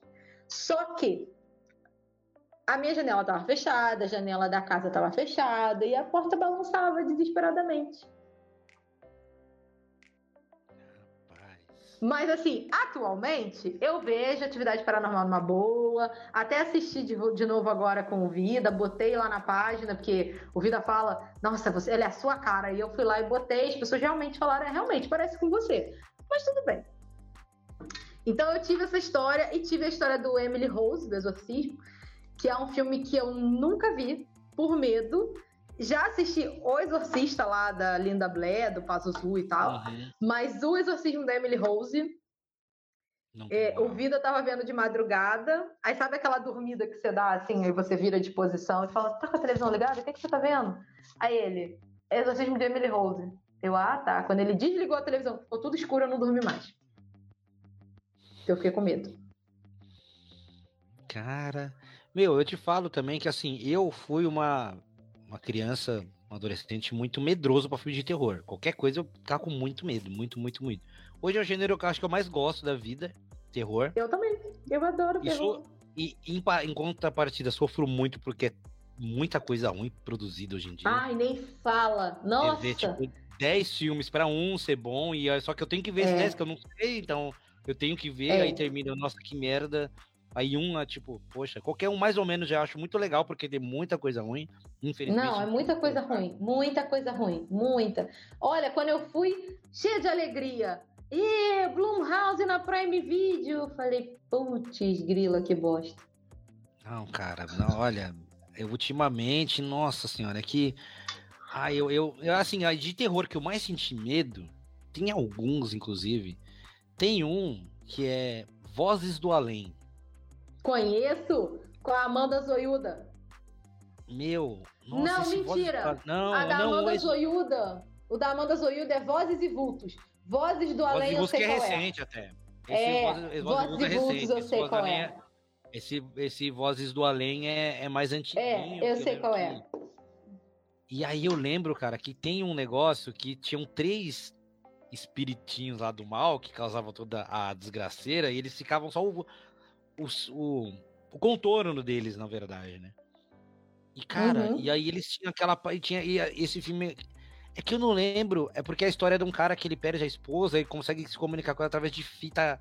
Fita, mano, fita cassete, velho. Negócio antigão. aí Nossa! no meio, da- no, meio, no meio daquele chiado, sabe? O chiado que fica entre um- uma gravação e outra, ele consegue identificar algumas Aham. vozes e tenta entrar em contato com a mulher, só que termina entrando em contato com uma galerinha que não é muito, muito firmeza. É, que não é a mulher dele, né? A não é a mulher sabe. dele. E aí ele libera uma, uma, uma turma que já tava querendo sair dali e começa a acontecer um monte de coisa estranha. E tem esses três. E eu morria de medo desses três, cara. Eu achava, sabe, eu tava assim, eu qualquer lugar eu achava que esses três iam vir, me pegar e me matar. E eu ficava Ó. morrendo de medo. Tem, uma, ó, tem um comentário aqui do Jean Charles. Ele também tem uma página muito boa e ele tá falando: Ecos do Além é com o Kevin Bacon. Hum. Será que é Ecos do Além? Eu não sei. Eu vou Eu. procurar aqui agora. Peraí. Que eu, se, se eu ver, eu também eu tô. Eu tô relembrando aqui na minha mente.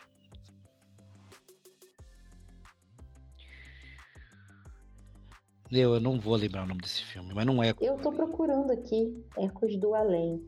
1999. É, voz, é, é Vozes do Além mesmo, de 2005. É Vozes, Vozes do, do, Além? Além? Ah, é. tá. E tem o Jack Bauer. Jack Bauer tá em todas. Vozes não, Jack, do Além. Não, 2005. não, Jack Bauer não, minto. Jack Bauer não, é o Michael, o Michael Keaton. É o Michael Keaton. Tô vendo aqui é agora. Esse, é esse Michael Keaton.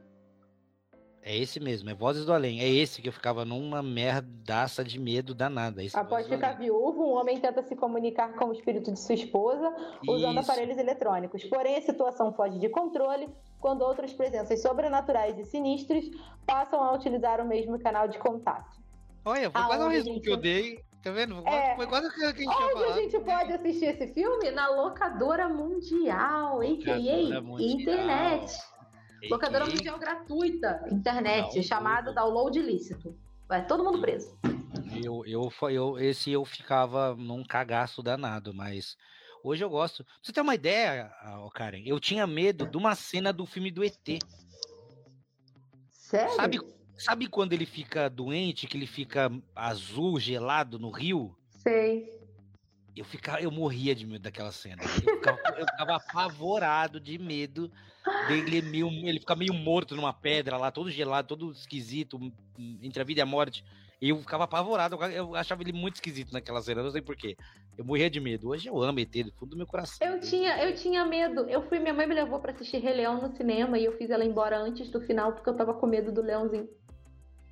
Do leãozinho?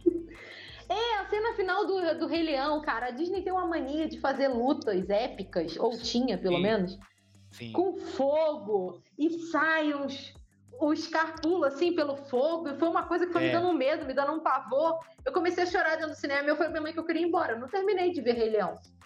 Eu só vi depois na fita, né? Que aí eu fiquei alugando igual a desesperada. Mas na primeira vez eu fui embora com medo. Tá vendo? Não faz sentido. E aí, no, a gente hoje em dia, nessa insanidade de filme de terror, acho que nos moldou para ser as pessoas que somos hoje. Sim, as pessoas enlouquecidas, Ai. Brasil. E o Jean aqui também falou que eu sou da turma do Eu Grito. Do Eu Grito, do, do cinema. Meu, fala, eu, fala eu sou a pessoa que no cinema eu grito, eu faço reação do. Meu Deus! Eu sou aquela que fala, menino, não entra! E as pessoas ficam. Sou dessas. Ah, eu, eu, eu sou mais assim. Eu, eu escolho filmes, eventos pra eu ir, nesses eu faço escândalo. Tipo assim, mano, lançamento de Star Wars, lançamento de, tá ligado? Isso aí eu sou. Aí eu vou, mano, aí dane-se é estádio de futebol pra mim, Homem-Aranha 3.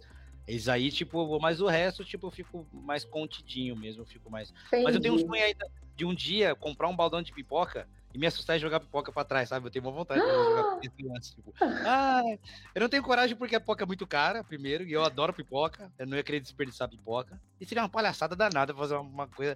Mas eu tenho tanta vontade, sabe? Vontade de, mano, comprar um baldão. Aí se assustar, ah, que susto, e jogar e tudo. Tenho uma, uma vontade louca. Que Olha a trabalheira que você vai dar pra galera do cinema. É, que não, pipoca toda. Não, aí tipo, eu fico consciência, mano, a galera vai ter, vou dar trampo pra galera desnecessário pra limpar. Não, vou gastar dinheiro com pipoca, vou incomodar a gente que tá lá. Não, não dá. Eu queria, mas a coisa. É aquilo que eu falo, que socialmente não é aceito, não posso fazer tudo que eu quero, tem um monte de coisa que eu quero fazer, não posso que a sociedade não está preparada ainda para isso, mas continua. Mas antes da gente entrar na última cine, que nesse papo, não, tá vendo como é, como é maluco a gente já entrando num papo de terror e que é, é muito complexo, porque tem um amigo meu, Marcelo Narigudo, te amo, meu querido. Deixa eu só fazer um Ele... parêntese aqui, que Sim. se você quiser, a gente pode fazer um parte 2 num outro dia, num outro momento para a live não ficar enorme, porque realmente a gente entrou um monte de assunto aleatório, você quis me apresentar para o público. E aí, se você quiser, eu volto e a gente faz um Biografias parte 2. Talvez, então. Ah, eu ganhei um talvez, Brasil. Olha como eu sou boa.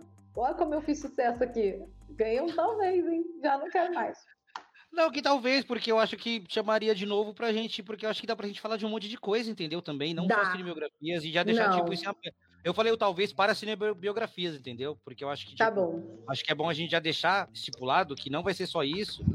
Porque uhum. dá, já vi que a gente consegue, meu, falar sobre o petróleo na Bolívia e. Brincadeira. Mas. Não, mas vamos, vamos, vamos terminar o, pelo menos mais um que a gente tinha Tá estipulado, mais uma biografia que a gente tinha estipulado aqui.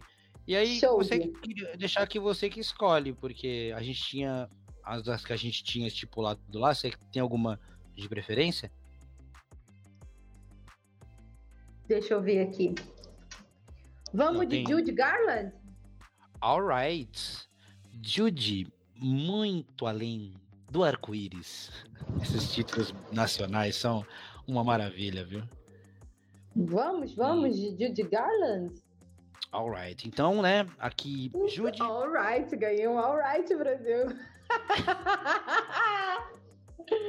tá vendo? eu, Não, não é- sou, eu não sou uma pessoa que se leva a sério, gente. Desculpa, eu acho que eu vou desistir disso. Tentar ser séria. Não vai rolar. Ai, eu adoro, eu adoro, eu adoro, eu adoro essa minha vida. Jude Muito Além do Arco-Íris, data de lançamento dia 16 de janeiro de 2020, dirigido pelo Rupert Good. Você pode assistir ele no Star Plus, está disponível lá. O filme retrata o inverno de 1968 com a carreira em baixa Judy Garland, interpretada pela Renée Zellweger, aceita estrelar uma turnê em Londres. Por mais que tal trabalho a mantenha afastada dos filhos menores, ao chegar, ela enfrenta a solidão e os conhecidos problemas com álcool e remédios, compensando o que deu errado em sua vida pessoal com a dedicação no palco. É, esse filme eu lembro que eu não vi na época que lançou, que a Renée tava super cotadíssima, Oscar e tudo mais, né? Que... Mas também, ô Louca, eu não sei se você tem essa impressão que às vezes filmes cinebiográficos, eles têm bastante Oscar bait também. Uhum. Eu acho que às vezes tem que já tá ele é aquele formatinho pra concorrer a Oscar, pra ganhar Oscar, já direcionar um ator, Alguns têm, já direcionar. outros não. Alguns Eu têm. acho que eu acho que esse Jude é um caso, viu? É. a Jude é um acho. caso. El, já, ó, já espera, em janeiro ali no finzinho. Vamos começar, vai vir, ó, edição, sonoplastia, é, trilha Isso. sonora, melhor ator, coadjuvante, né? Vai estar tudo Elvis. Eu acho. Gente, eu gostei de Elvis, tá? Não, não ache que eu achei um filme péssimo, não. É um filme bom. né? Só que as pessoas têm que entender qual é a moral do filme. Vamos a Judy, que traz a história triste dessa mulher maravilhosa que foi Judy Garland, que mudou a, assim, o que é o musical hoje em dia, né? Não é só você ir lá e, e- Ah, gente, a produção do Mágico de Oz é maravilhosa, só que os bastidores da produção Mágico de Oz é podre. E o filme traz isso. Porque a Judy era uma menina quando ela foi chamada para fazer uma, a Judy Garland. Eu digo menina porque ela tinha vinte e poucos. E a Dorothy tinha. Era adolescente, pré-criança, pré-adolescente, sabe? E para transformar a Judy de vinte e poucos em adolescente, eles proibiram ela de comer. Ela só vivia à base de sopa eles enfiaram um troço no nariz dela para ficar fininho e arrebitado, igual o nariz de criança. Eles espremiam o tórax da Judy Garland em espartilhos para ela não ter corpo volumoso. Então a Judy Garland e aí obviamente, né, a parte da das drogas, que eles davam drogas para ela dormir, drogas para ela acordar, ir lá gravar e voltar e droga de novo para poder dormir e afins. E sem contar a parte de abuso dos grandes poderosos de Hollywood. E aí você vê, porque você olha e você fala, nossa, Judy Garland, meu Deus, mãe da Liza Minnelli, que mulher maravilhosa, que voz. É épico você escutar a música do Mágico de Oz, né, do Além do Arco-Íris, Over the Rainbow, que é um hino para muitas pessoas, é uma música linda, é uma, uma história maravilhosa. A própria Judy Garland no filme tem uma uma, um apego, uma representação pela, pela comunidade LGBT que adora ela. E tá tudo bem. Só que você olha todo esse lado bonito e aí você olha a vida da Judy Garland, tudo que ela passou, toda essa coisa do abuso, toda essa coisa do, do das drogas, que foi o que levou ela né, ao, a, a óbito. Porque se desde nova eles drogam a menina, ela continua nesse vício o resto da vida. Tanto que tem uma cena no filme que mexeu comigo de olhar e falar assim: é a mesma coisa da Gia. Olha essa mulher como ela é grande. Ela é a Judy Garland, cara. E aí um simples fã faz um ovo mexido para ela e ela adora. Uma coisa simples, com carinho, com afeto, que ela não tem dos grandes milionários que ela nunca teve de quem cuidava dela quando ela era menina ali nos bastidores. Então eu achei muito lindo essa coisa do carinho dos fãs pela Judy no filme. Contaram a história de uma forma muito respeitosa e muito bonita, sem deixar é, de mostrar a verdade, porque tem que ser dito o que foi feito com a Judy. Foi muito cruel. Uma coisa é a Gia ter escolhido aquela vida. Outra coisa foi a Judy Garland ter sido obrigada a ter aquela vida. Então é muito triste a vida dela, apesar dela ser incrível. Como eu disse, ela é muito incrível, ela é uma cantora excelente, ela foi uma cantora excelente. Músicas dela são hino, ela é adorada pela comunidade LGBT, que eu não sei mais hoje em que letra tá, mas eu sei que é o QIA+, então assim, ela é muito endeusada por eles, todo mundo adora só que tem essa parte podre. E o filme é muito lindo. A Renée Zellweger conseguiu passar uma Judy que é, não é a estrela Judy Garland, é só a Judy, sabe? A Judy pessoa que se sente sozinha, mesmo rodeada de fãs, mesmo rodeada de pessoas, mesmo ouvindo de uma multidão, eu te amo, não sei o que, você é diva. Ela se sente sozinha no fim das contas, sabe?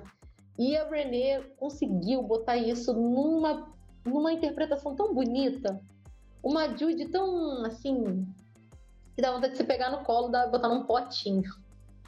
Então, assim, é um filme muito bonito de se ver. E é um filme que tem que ver com lencinho, porque ele é bem triste. O da, o da, o da Gia, você tem que ver com o estômago, porque o bagulho é. ali é puxado. O da Judy, ele é lindo. Ele é de emocionar, sabe? E eu acho até legal a questão do da Jude. A gente acho que é o bom de um bom de uma cinebiografia também uhum. é ela conseguir é, apresentar para uma pessoa que não conhece nada sobre a, obra, a pessoa ou a obra original, sabe? Porque assim, você pode não saber nada da Jude, das coisas que ela, dos trabalhos que ela já fez, das coisas que ela já passou. Vendo esse filme, ele consegue passar de uma maneira tão rica em detalhes, tão, sabe, verdadeira, tudo aquilo que tá, você vai assistir sabendo que é baseado em fazer, mas não sabe o que a pessoa de verdade passou. Eu acho uhum. que a uhum. Renée conseguiu encarnar ali daquele jeito Sim. que convence, mesmo alguém que nunca ouviu falar sobre ela, impossível, né? Mas tem é. quem nunca ouviu falar dela, mas fala, meu, que história linda, história incrível, tipo. E é como você falou, é, eu acho que é quase o total contraponto da Gia, né? Porque a Gia, ela teve escolhas é. erradas e a Judy nunca teve escolha na vida. Ela foi. Escolheram por ela. À frente do, dela, quando era. Meu, esse negócio é que quando ela era pequena, ela tinha que né, fazer tudo que ela fez e isso, problemas psicológicos que trouxe para ela ao longo da vida, e mesmo assim ela ainda tentando continuar, tentando fazer sobreviver. Nossa, Judy é. Meu, é. É, é e a família dela. A família dela tinha. Era ela e as irmãs, eram as irmãs Gallard, Gallard Sisters, algo assim que faziam apresentações pequenas, apresentações em pequenos teatros e tal. E ela foi crescendo, a mãe começou a levar a Judy para para seleções, né? Aquelas coisas de, de produção e tal, até ela se tornar Judy Garland do Mágico de Oz. Só que, cara, as coisas que faziam com ela eram tão cruéis esse negócio de proibir a garota de comer, só viver de sopa. Aí você pensa, ah, mas sopa tem carne, tem um frango. Não era, não tinha quase nada. Era tipo um líquido que ela tinha que comer, beber, aquela jossa. Ela não podia comer um hambúrguer, ela enfiar troça no nariz da garota para ficar fininho. Sabe? Uns, uns absurdos de Hollywood. Eu falo, eu não sei quando foi que eu falei isso, não lembro em que situação, mas eu falei: Hollywood é maravilhoso. Foi até na questão do Elvis que eu falei isso. Hollywood é maravilhoso para quem é fã. Para quem vive Hollywood, Hollywood é podre. E é um podre que você fala: se eu me proibir de gostar disso, Se eu for contra isso, eu não vou curtir mais nada. Eu não vou ver mais filme, não vou, não vou mais assistir nenhuma série, não vou mais consumir nenhuma música.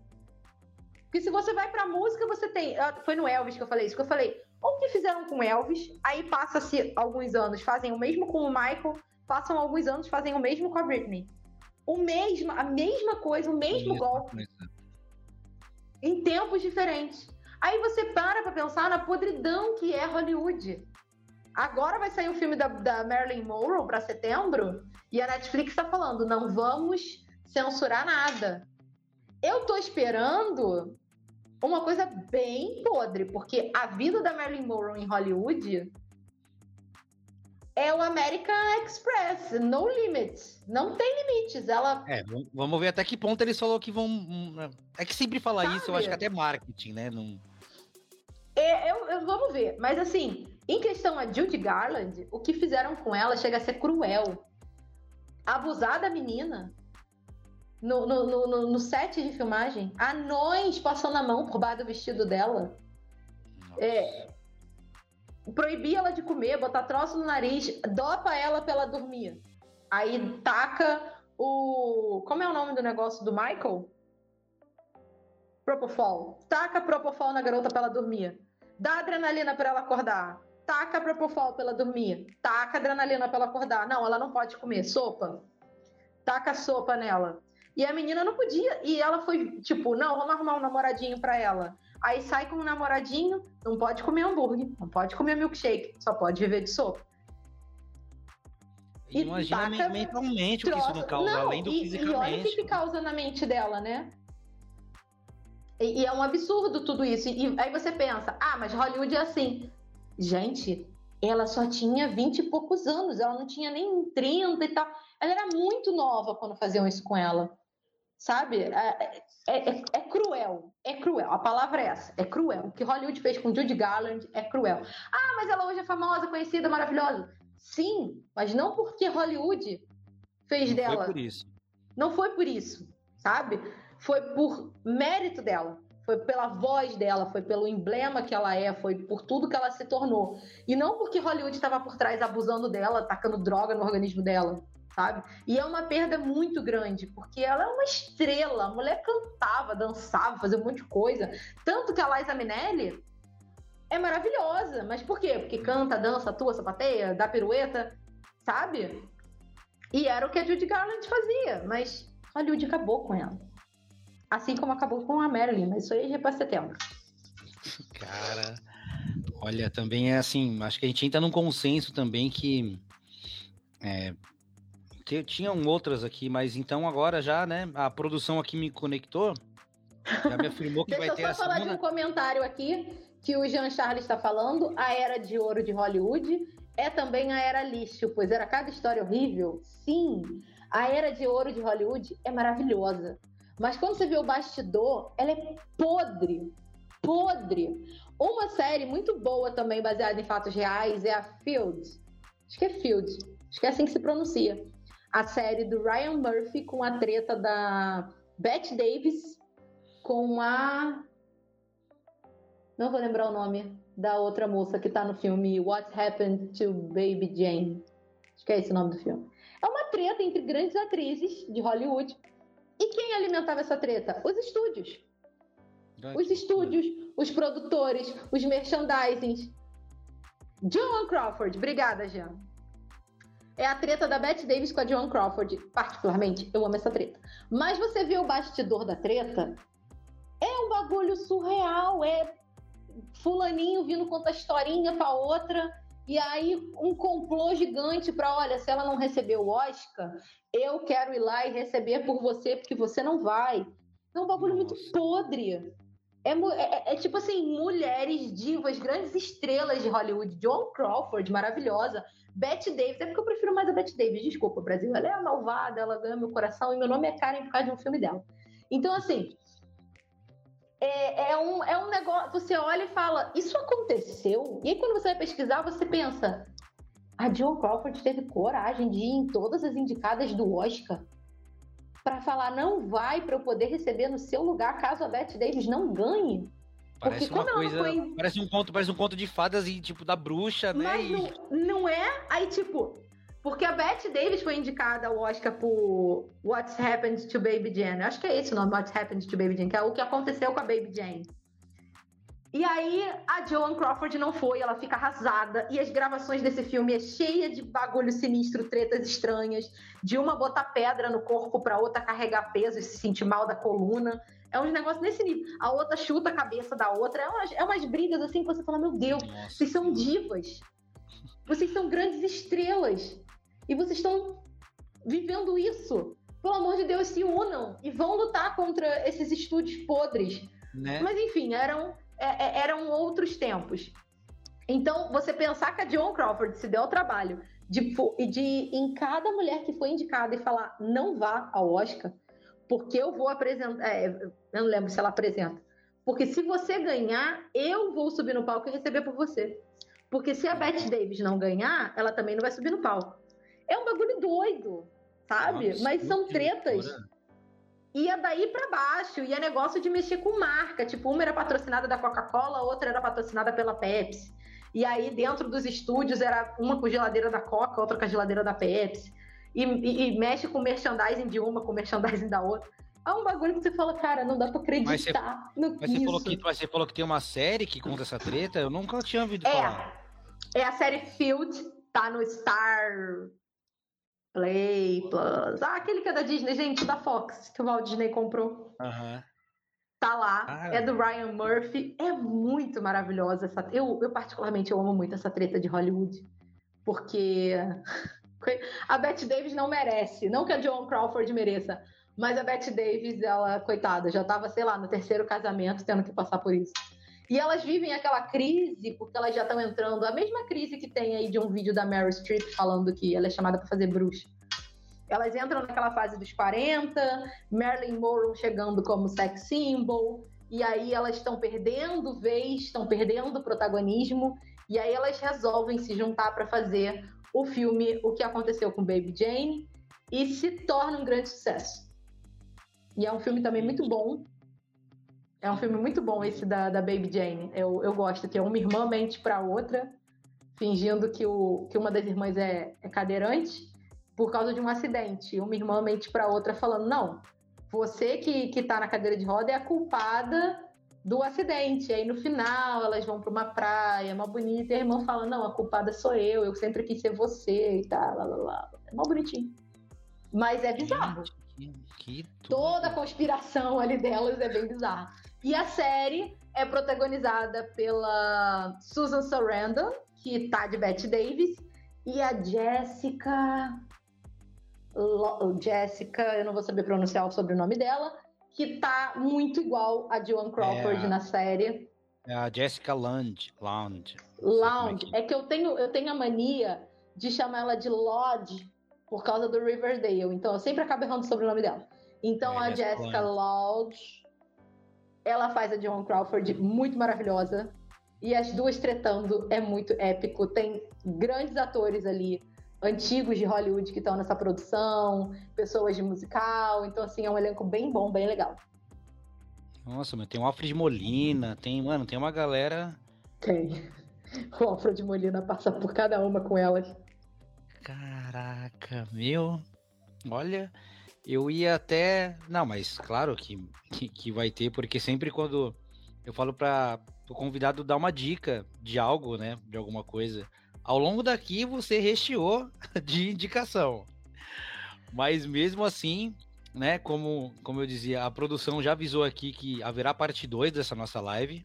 Muito bem. Muito, muito produção, Já- já- obrigada, Foi- produção. Foi confirmado, já o ponto aqui já avisou, já o ponto já avisou que vai ter a parte 2 e aí a gente, né? Porque, meu, dá.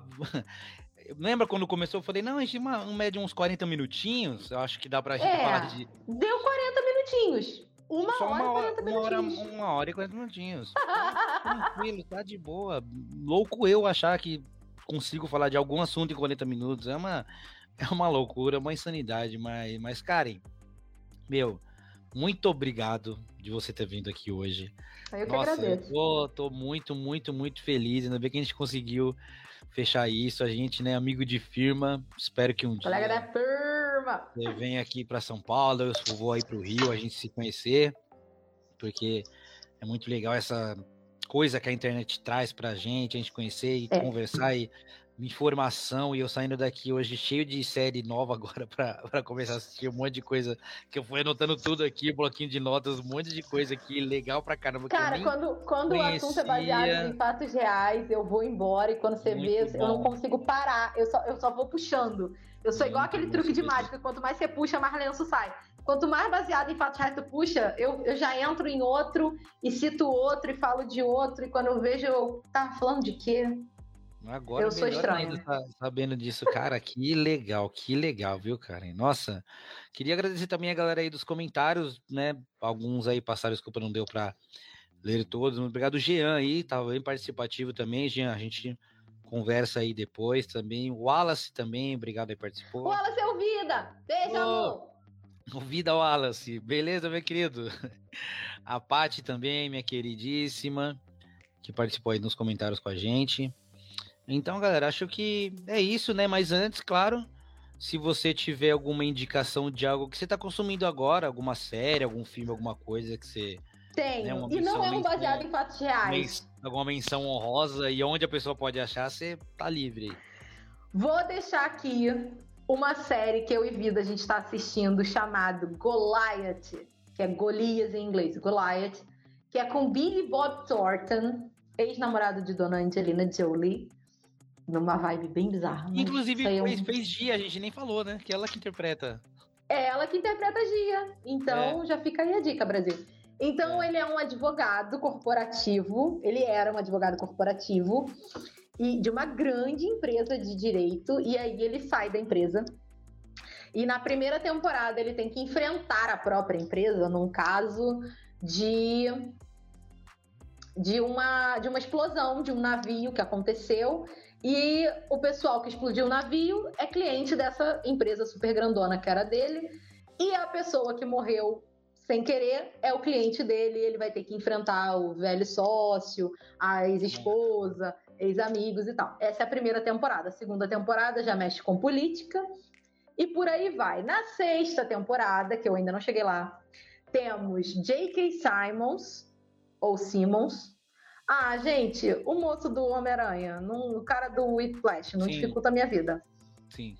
Ele. Temos o, o menino do sexto sentido, que agora já é um senhor muito grande, para cima e para os lados. E estão todos nessa sexta temporada. Mas a série é muito boa, porque você fica querendo. Ele é um cara muito assim. Ele não quer mais nada da vida. Sabe? Ele está muito triste, uhum. abandonado. Aí as pessoas vêm tipo: Você não é o grande Billy McBride? E ele: Não, não sou. E aí ele pega o caso para ajudar a pessoa e ele vai se envolvendo, se envolvendo, se envolvendo. Quando você vê, você tá torcendo para ele resolver o troço. Então, assim, é uma série muito legal, te prende, é rápida, porque são oito episódios em cada temporada, são seis temporadas, vou começar a número três agora.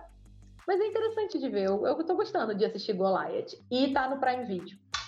Show, nossa, que da hora, olha aí, mais uma aqui, deixa eu só deixar aqui anotadinho, porque, rapaz, e é, eu também vou indicar algo aqui.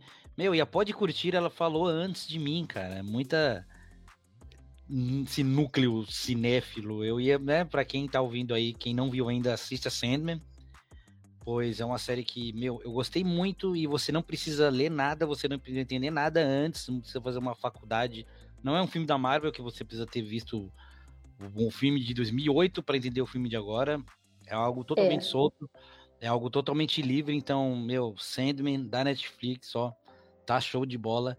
E também, além de Sandman, vou só fazer uma outra recomendaçãozinha aqui da melhor série que eu vi esse ano e dos últimos tempos por outros motivos, mas que não convém aqui porque a gente já tá abre outra live para isso. Que é a série Ted, que é a série Ted Laço. Gente, simplesmente. que eu não vi? Simplesmente assistam meia horinha a cada episódio, que vai fazer você sentir uma pessoa melhor no mundo. É uma série que faz você querer viver, faz você esquecer seus problemas, com um sorriso no rosto. Sabe aquela ah. série? Eu não sei se você tem, eu tenho uma. Porque assim, eu tenho série de dormir.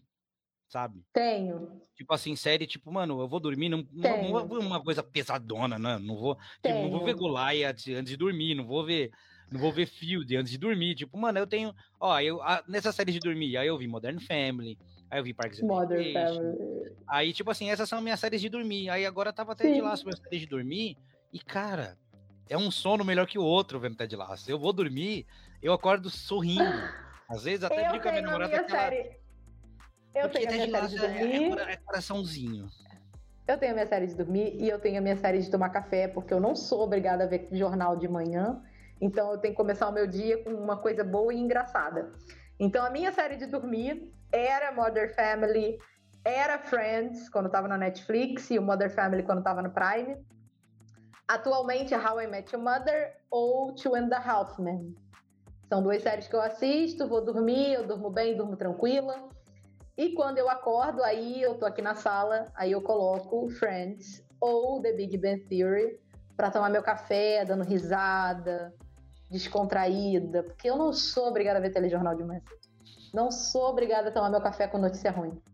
E quando não é isso, é desenho. E aí eu boto uma menina superpoderosos, um laboratório de Dexter, uma coisa que tá assim na HBO, e aí eu coloco para assistir, me divirto, começo meu dia bem. Isso faz muito bem, porque às vezes a gente é bombardeado de muita coisa, né, cara? Muita informação. Infor e muita informação, informação geral. É, informação é. ruim, e informação e muita coisa. E a gente.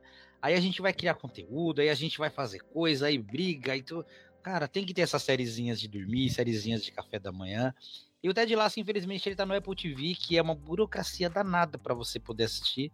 Porém, todavia, entretanto, sabem como achar de um jeito mais simples e fácil. Procurar um pouquinho Ted Laço. Locadora mundial. Mas é lindo, ó. Um recado que eu dou pro mundo. Veja Ted Laço, sem compromisso com nada, porque vai amar. Não tem, não existe gente no mundo que eu conheça que já viu e fala, não gostei de Ted Laço. Não dá. Tá bom. É, é outra pessoa, tem que ser uma outra coisa.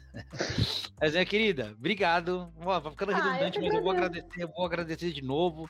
E vou continuar agradecendo, porque, como eu falei, esse é o projeto da minha vida. E eu fico muito Sim. feliz quando eu trago pessoas aqui, eu não trago qualquer um na minha casa.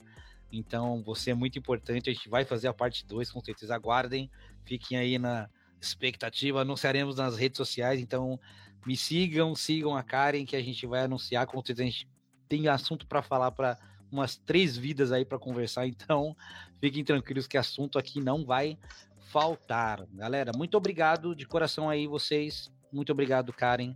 Muito obrigado. Ah, eu agradeço. Muito obrigada, e... gente. Me segue, quem me segue, segue o Dom, porque o Pimenta Nerd tem muita coisa legal, tem bastante reels e uns reels muito bons. Então me segue, segue ele. Quem segue ele não me segue, me segue. E é isso, Brasil. Em breve estaremos aqui de volta novamente. Muito em breve, quando vocês esperarem, pá, apareceremos de uma live surprise, motherfucker. Tchau para você, bom dia, tarde, noite, seja quando você estiver vindo ou vendo. A gente se vê logo menos, então, cruz, cruz, cruz. Tchau. Tchau, gente. Beijo.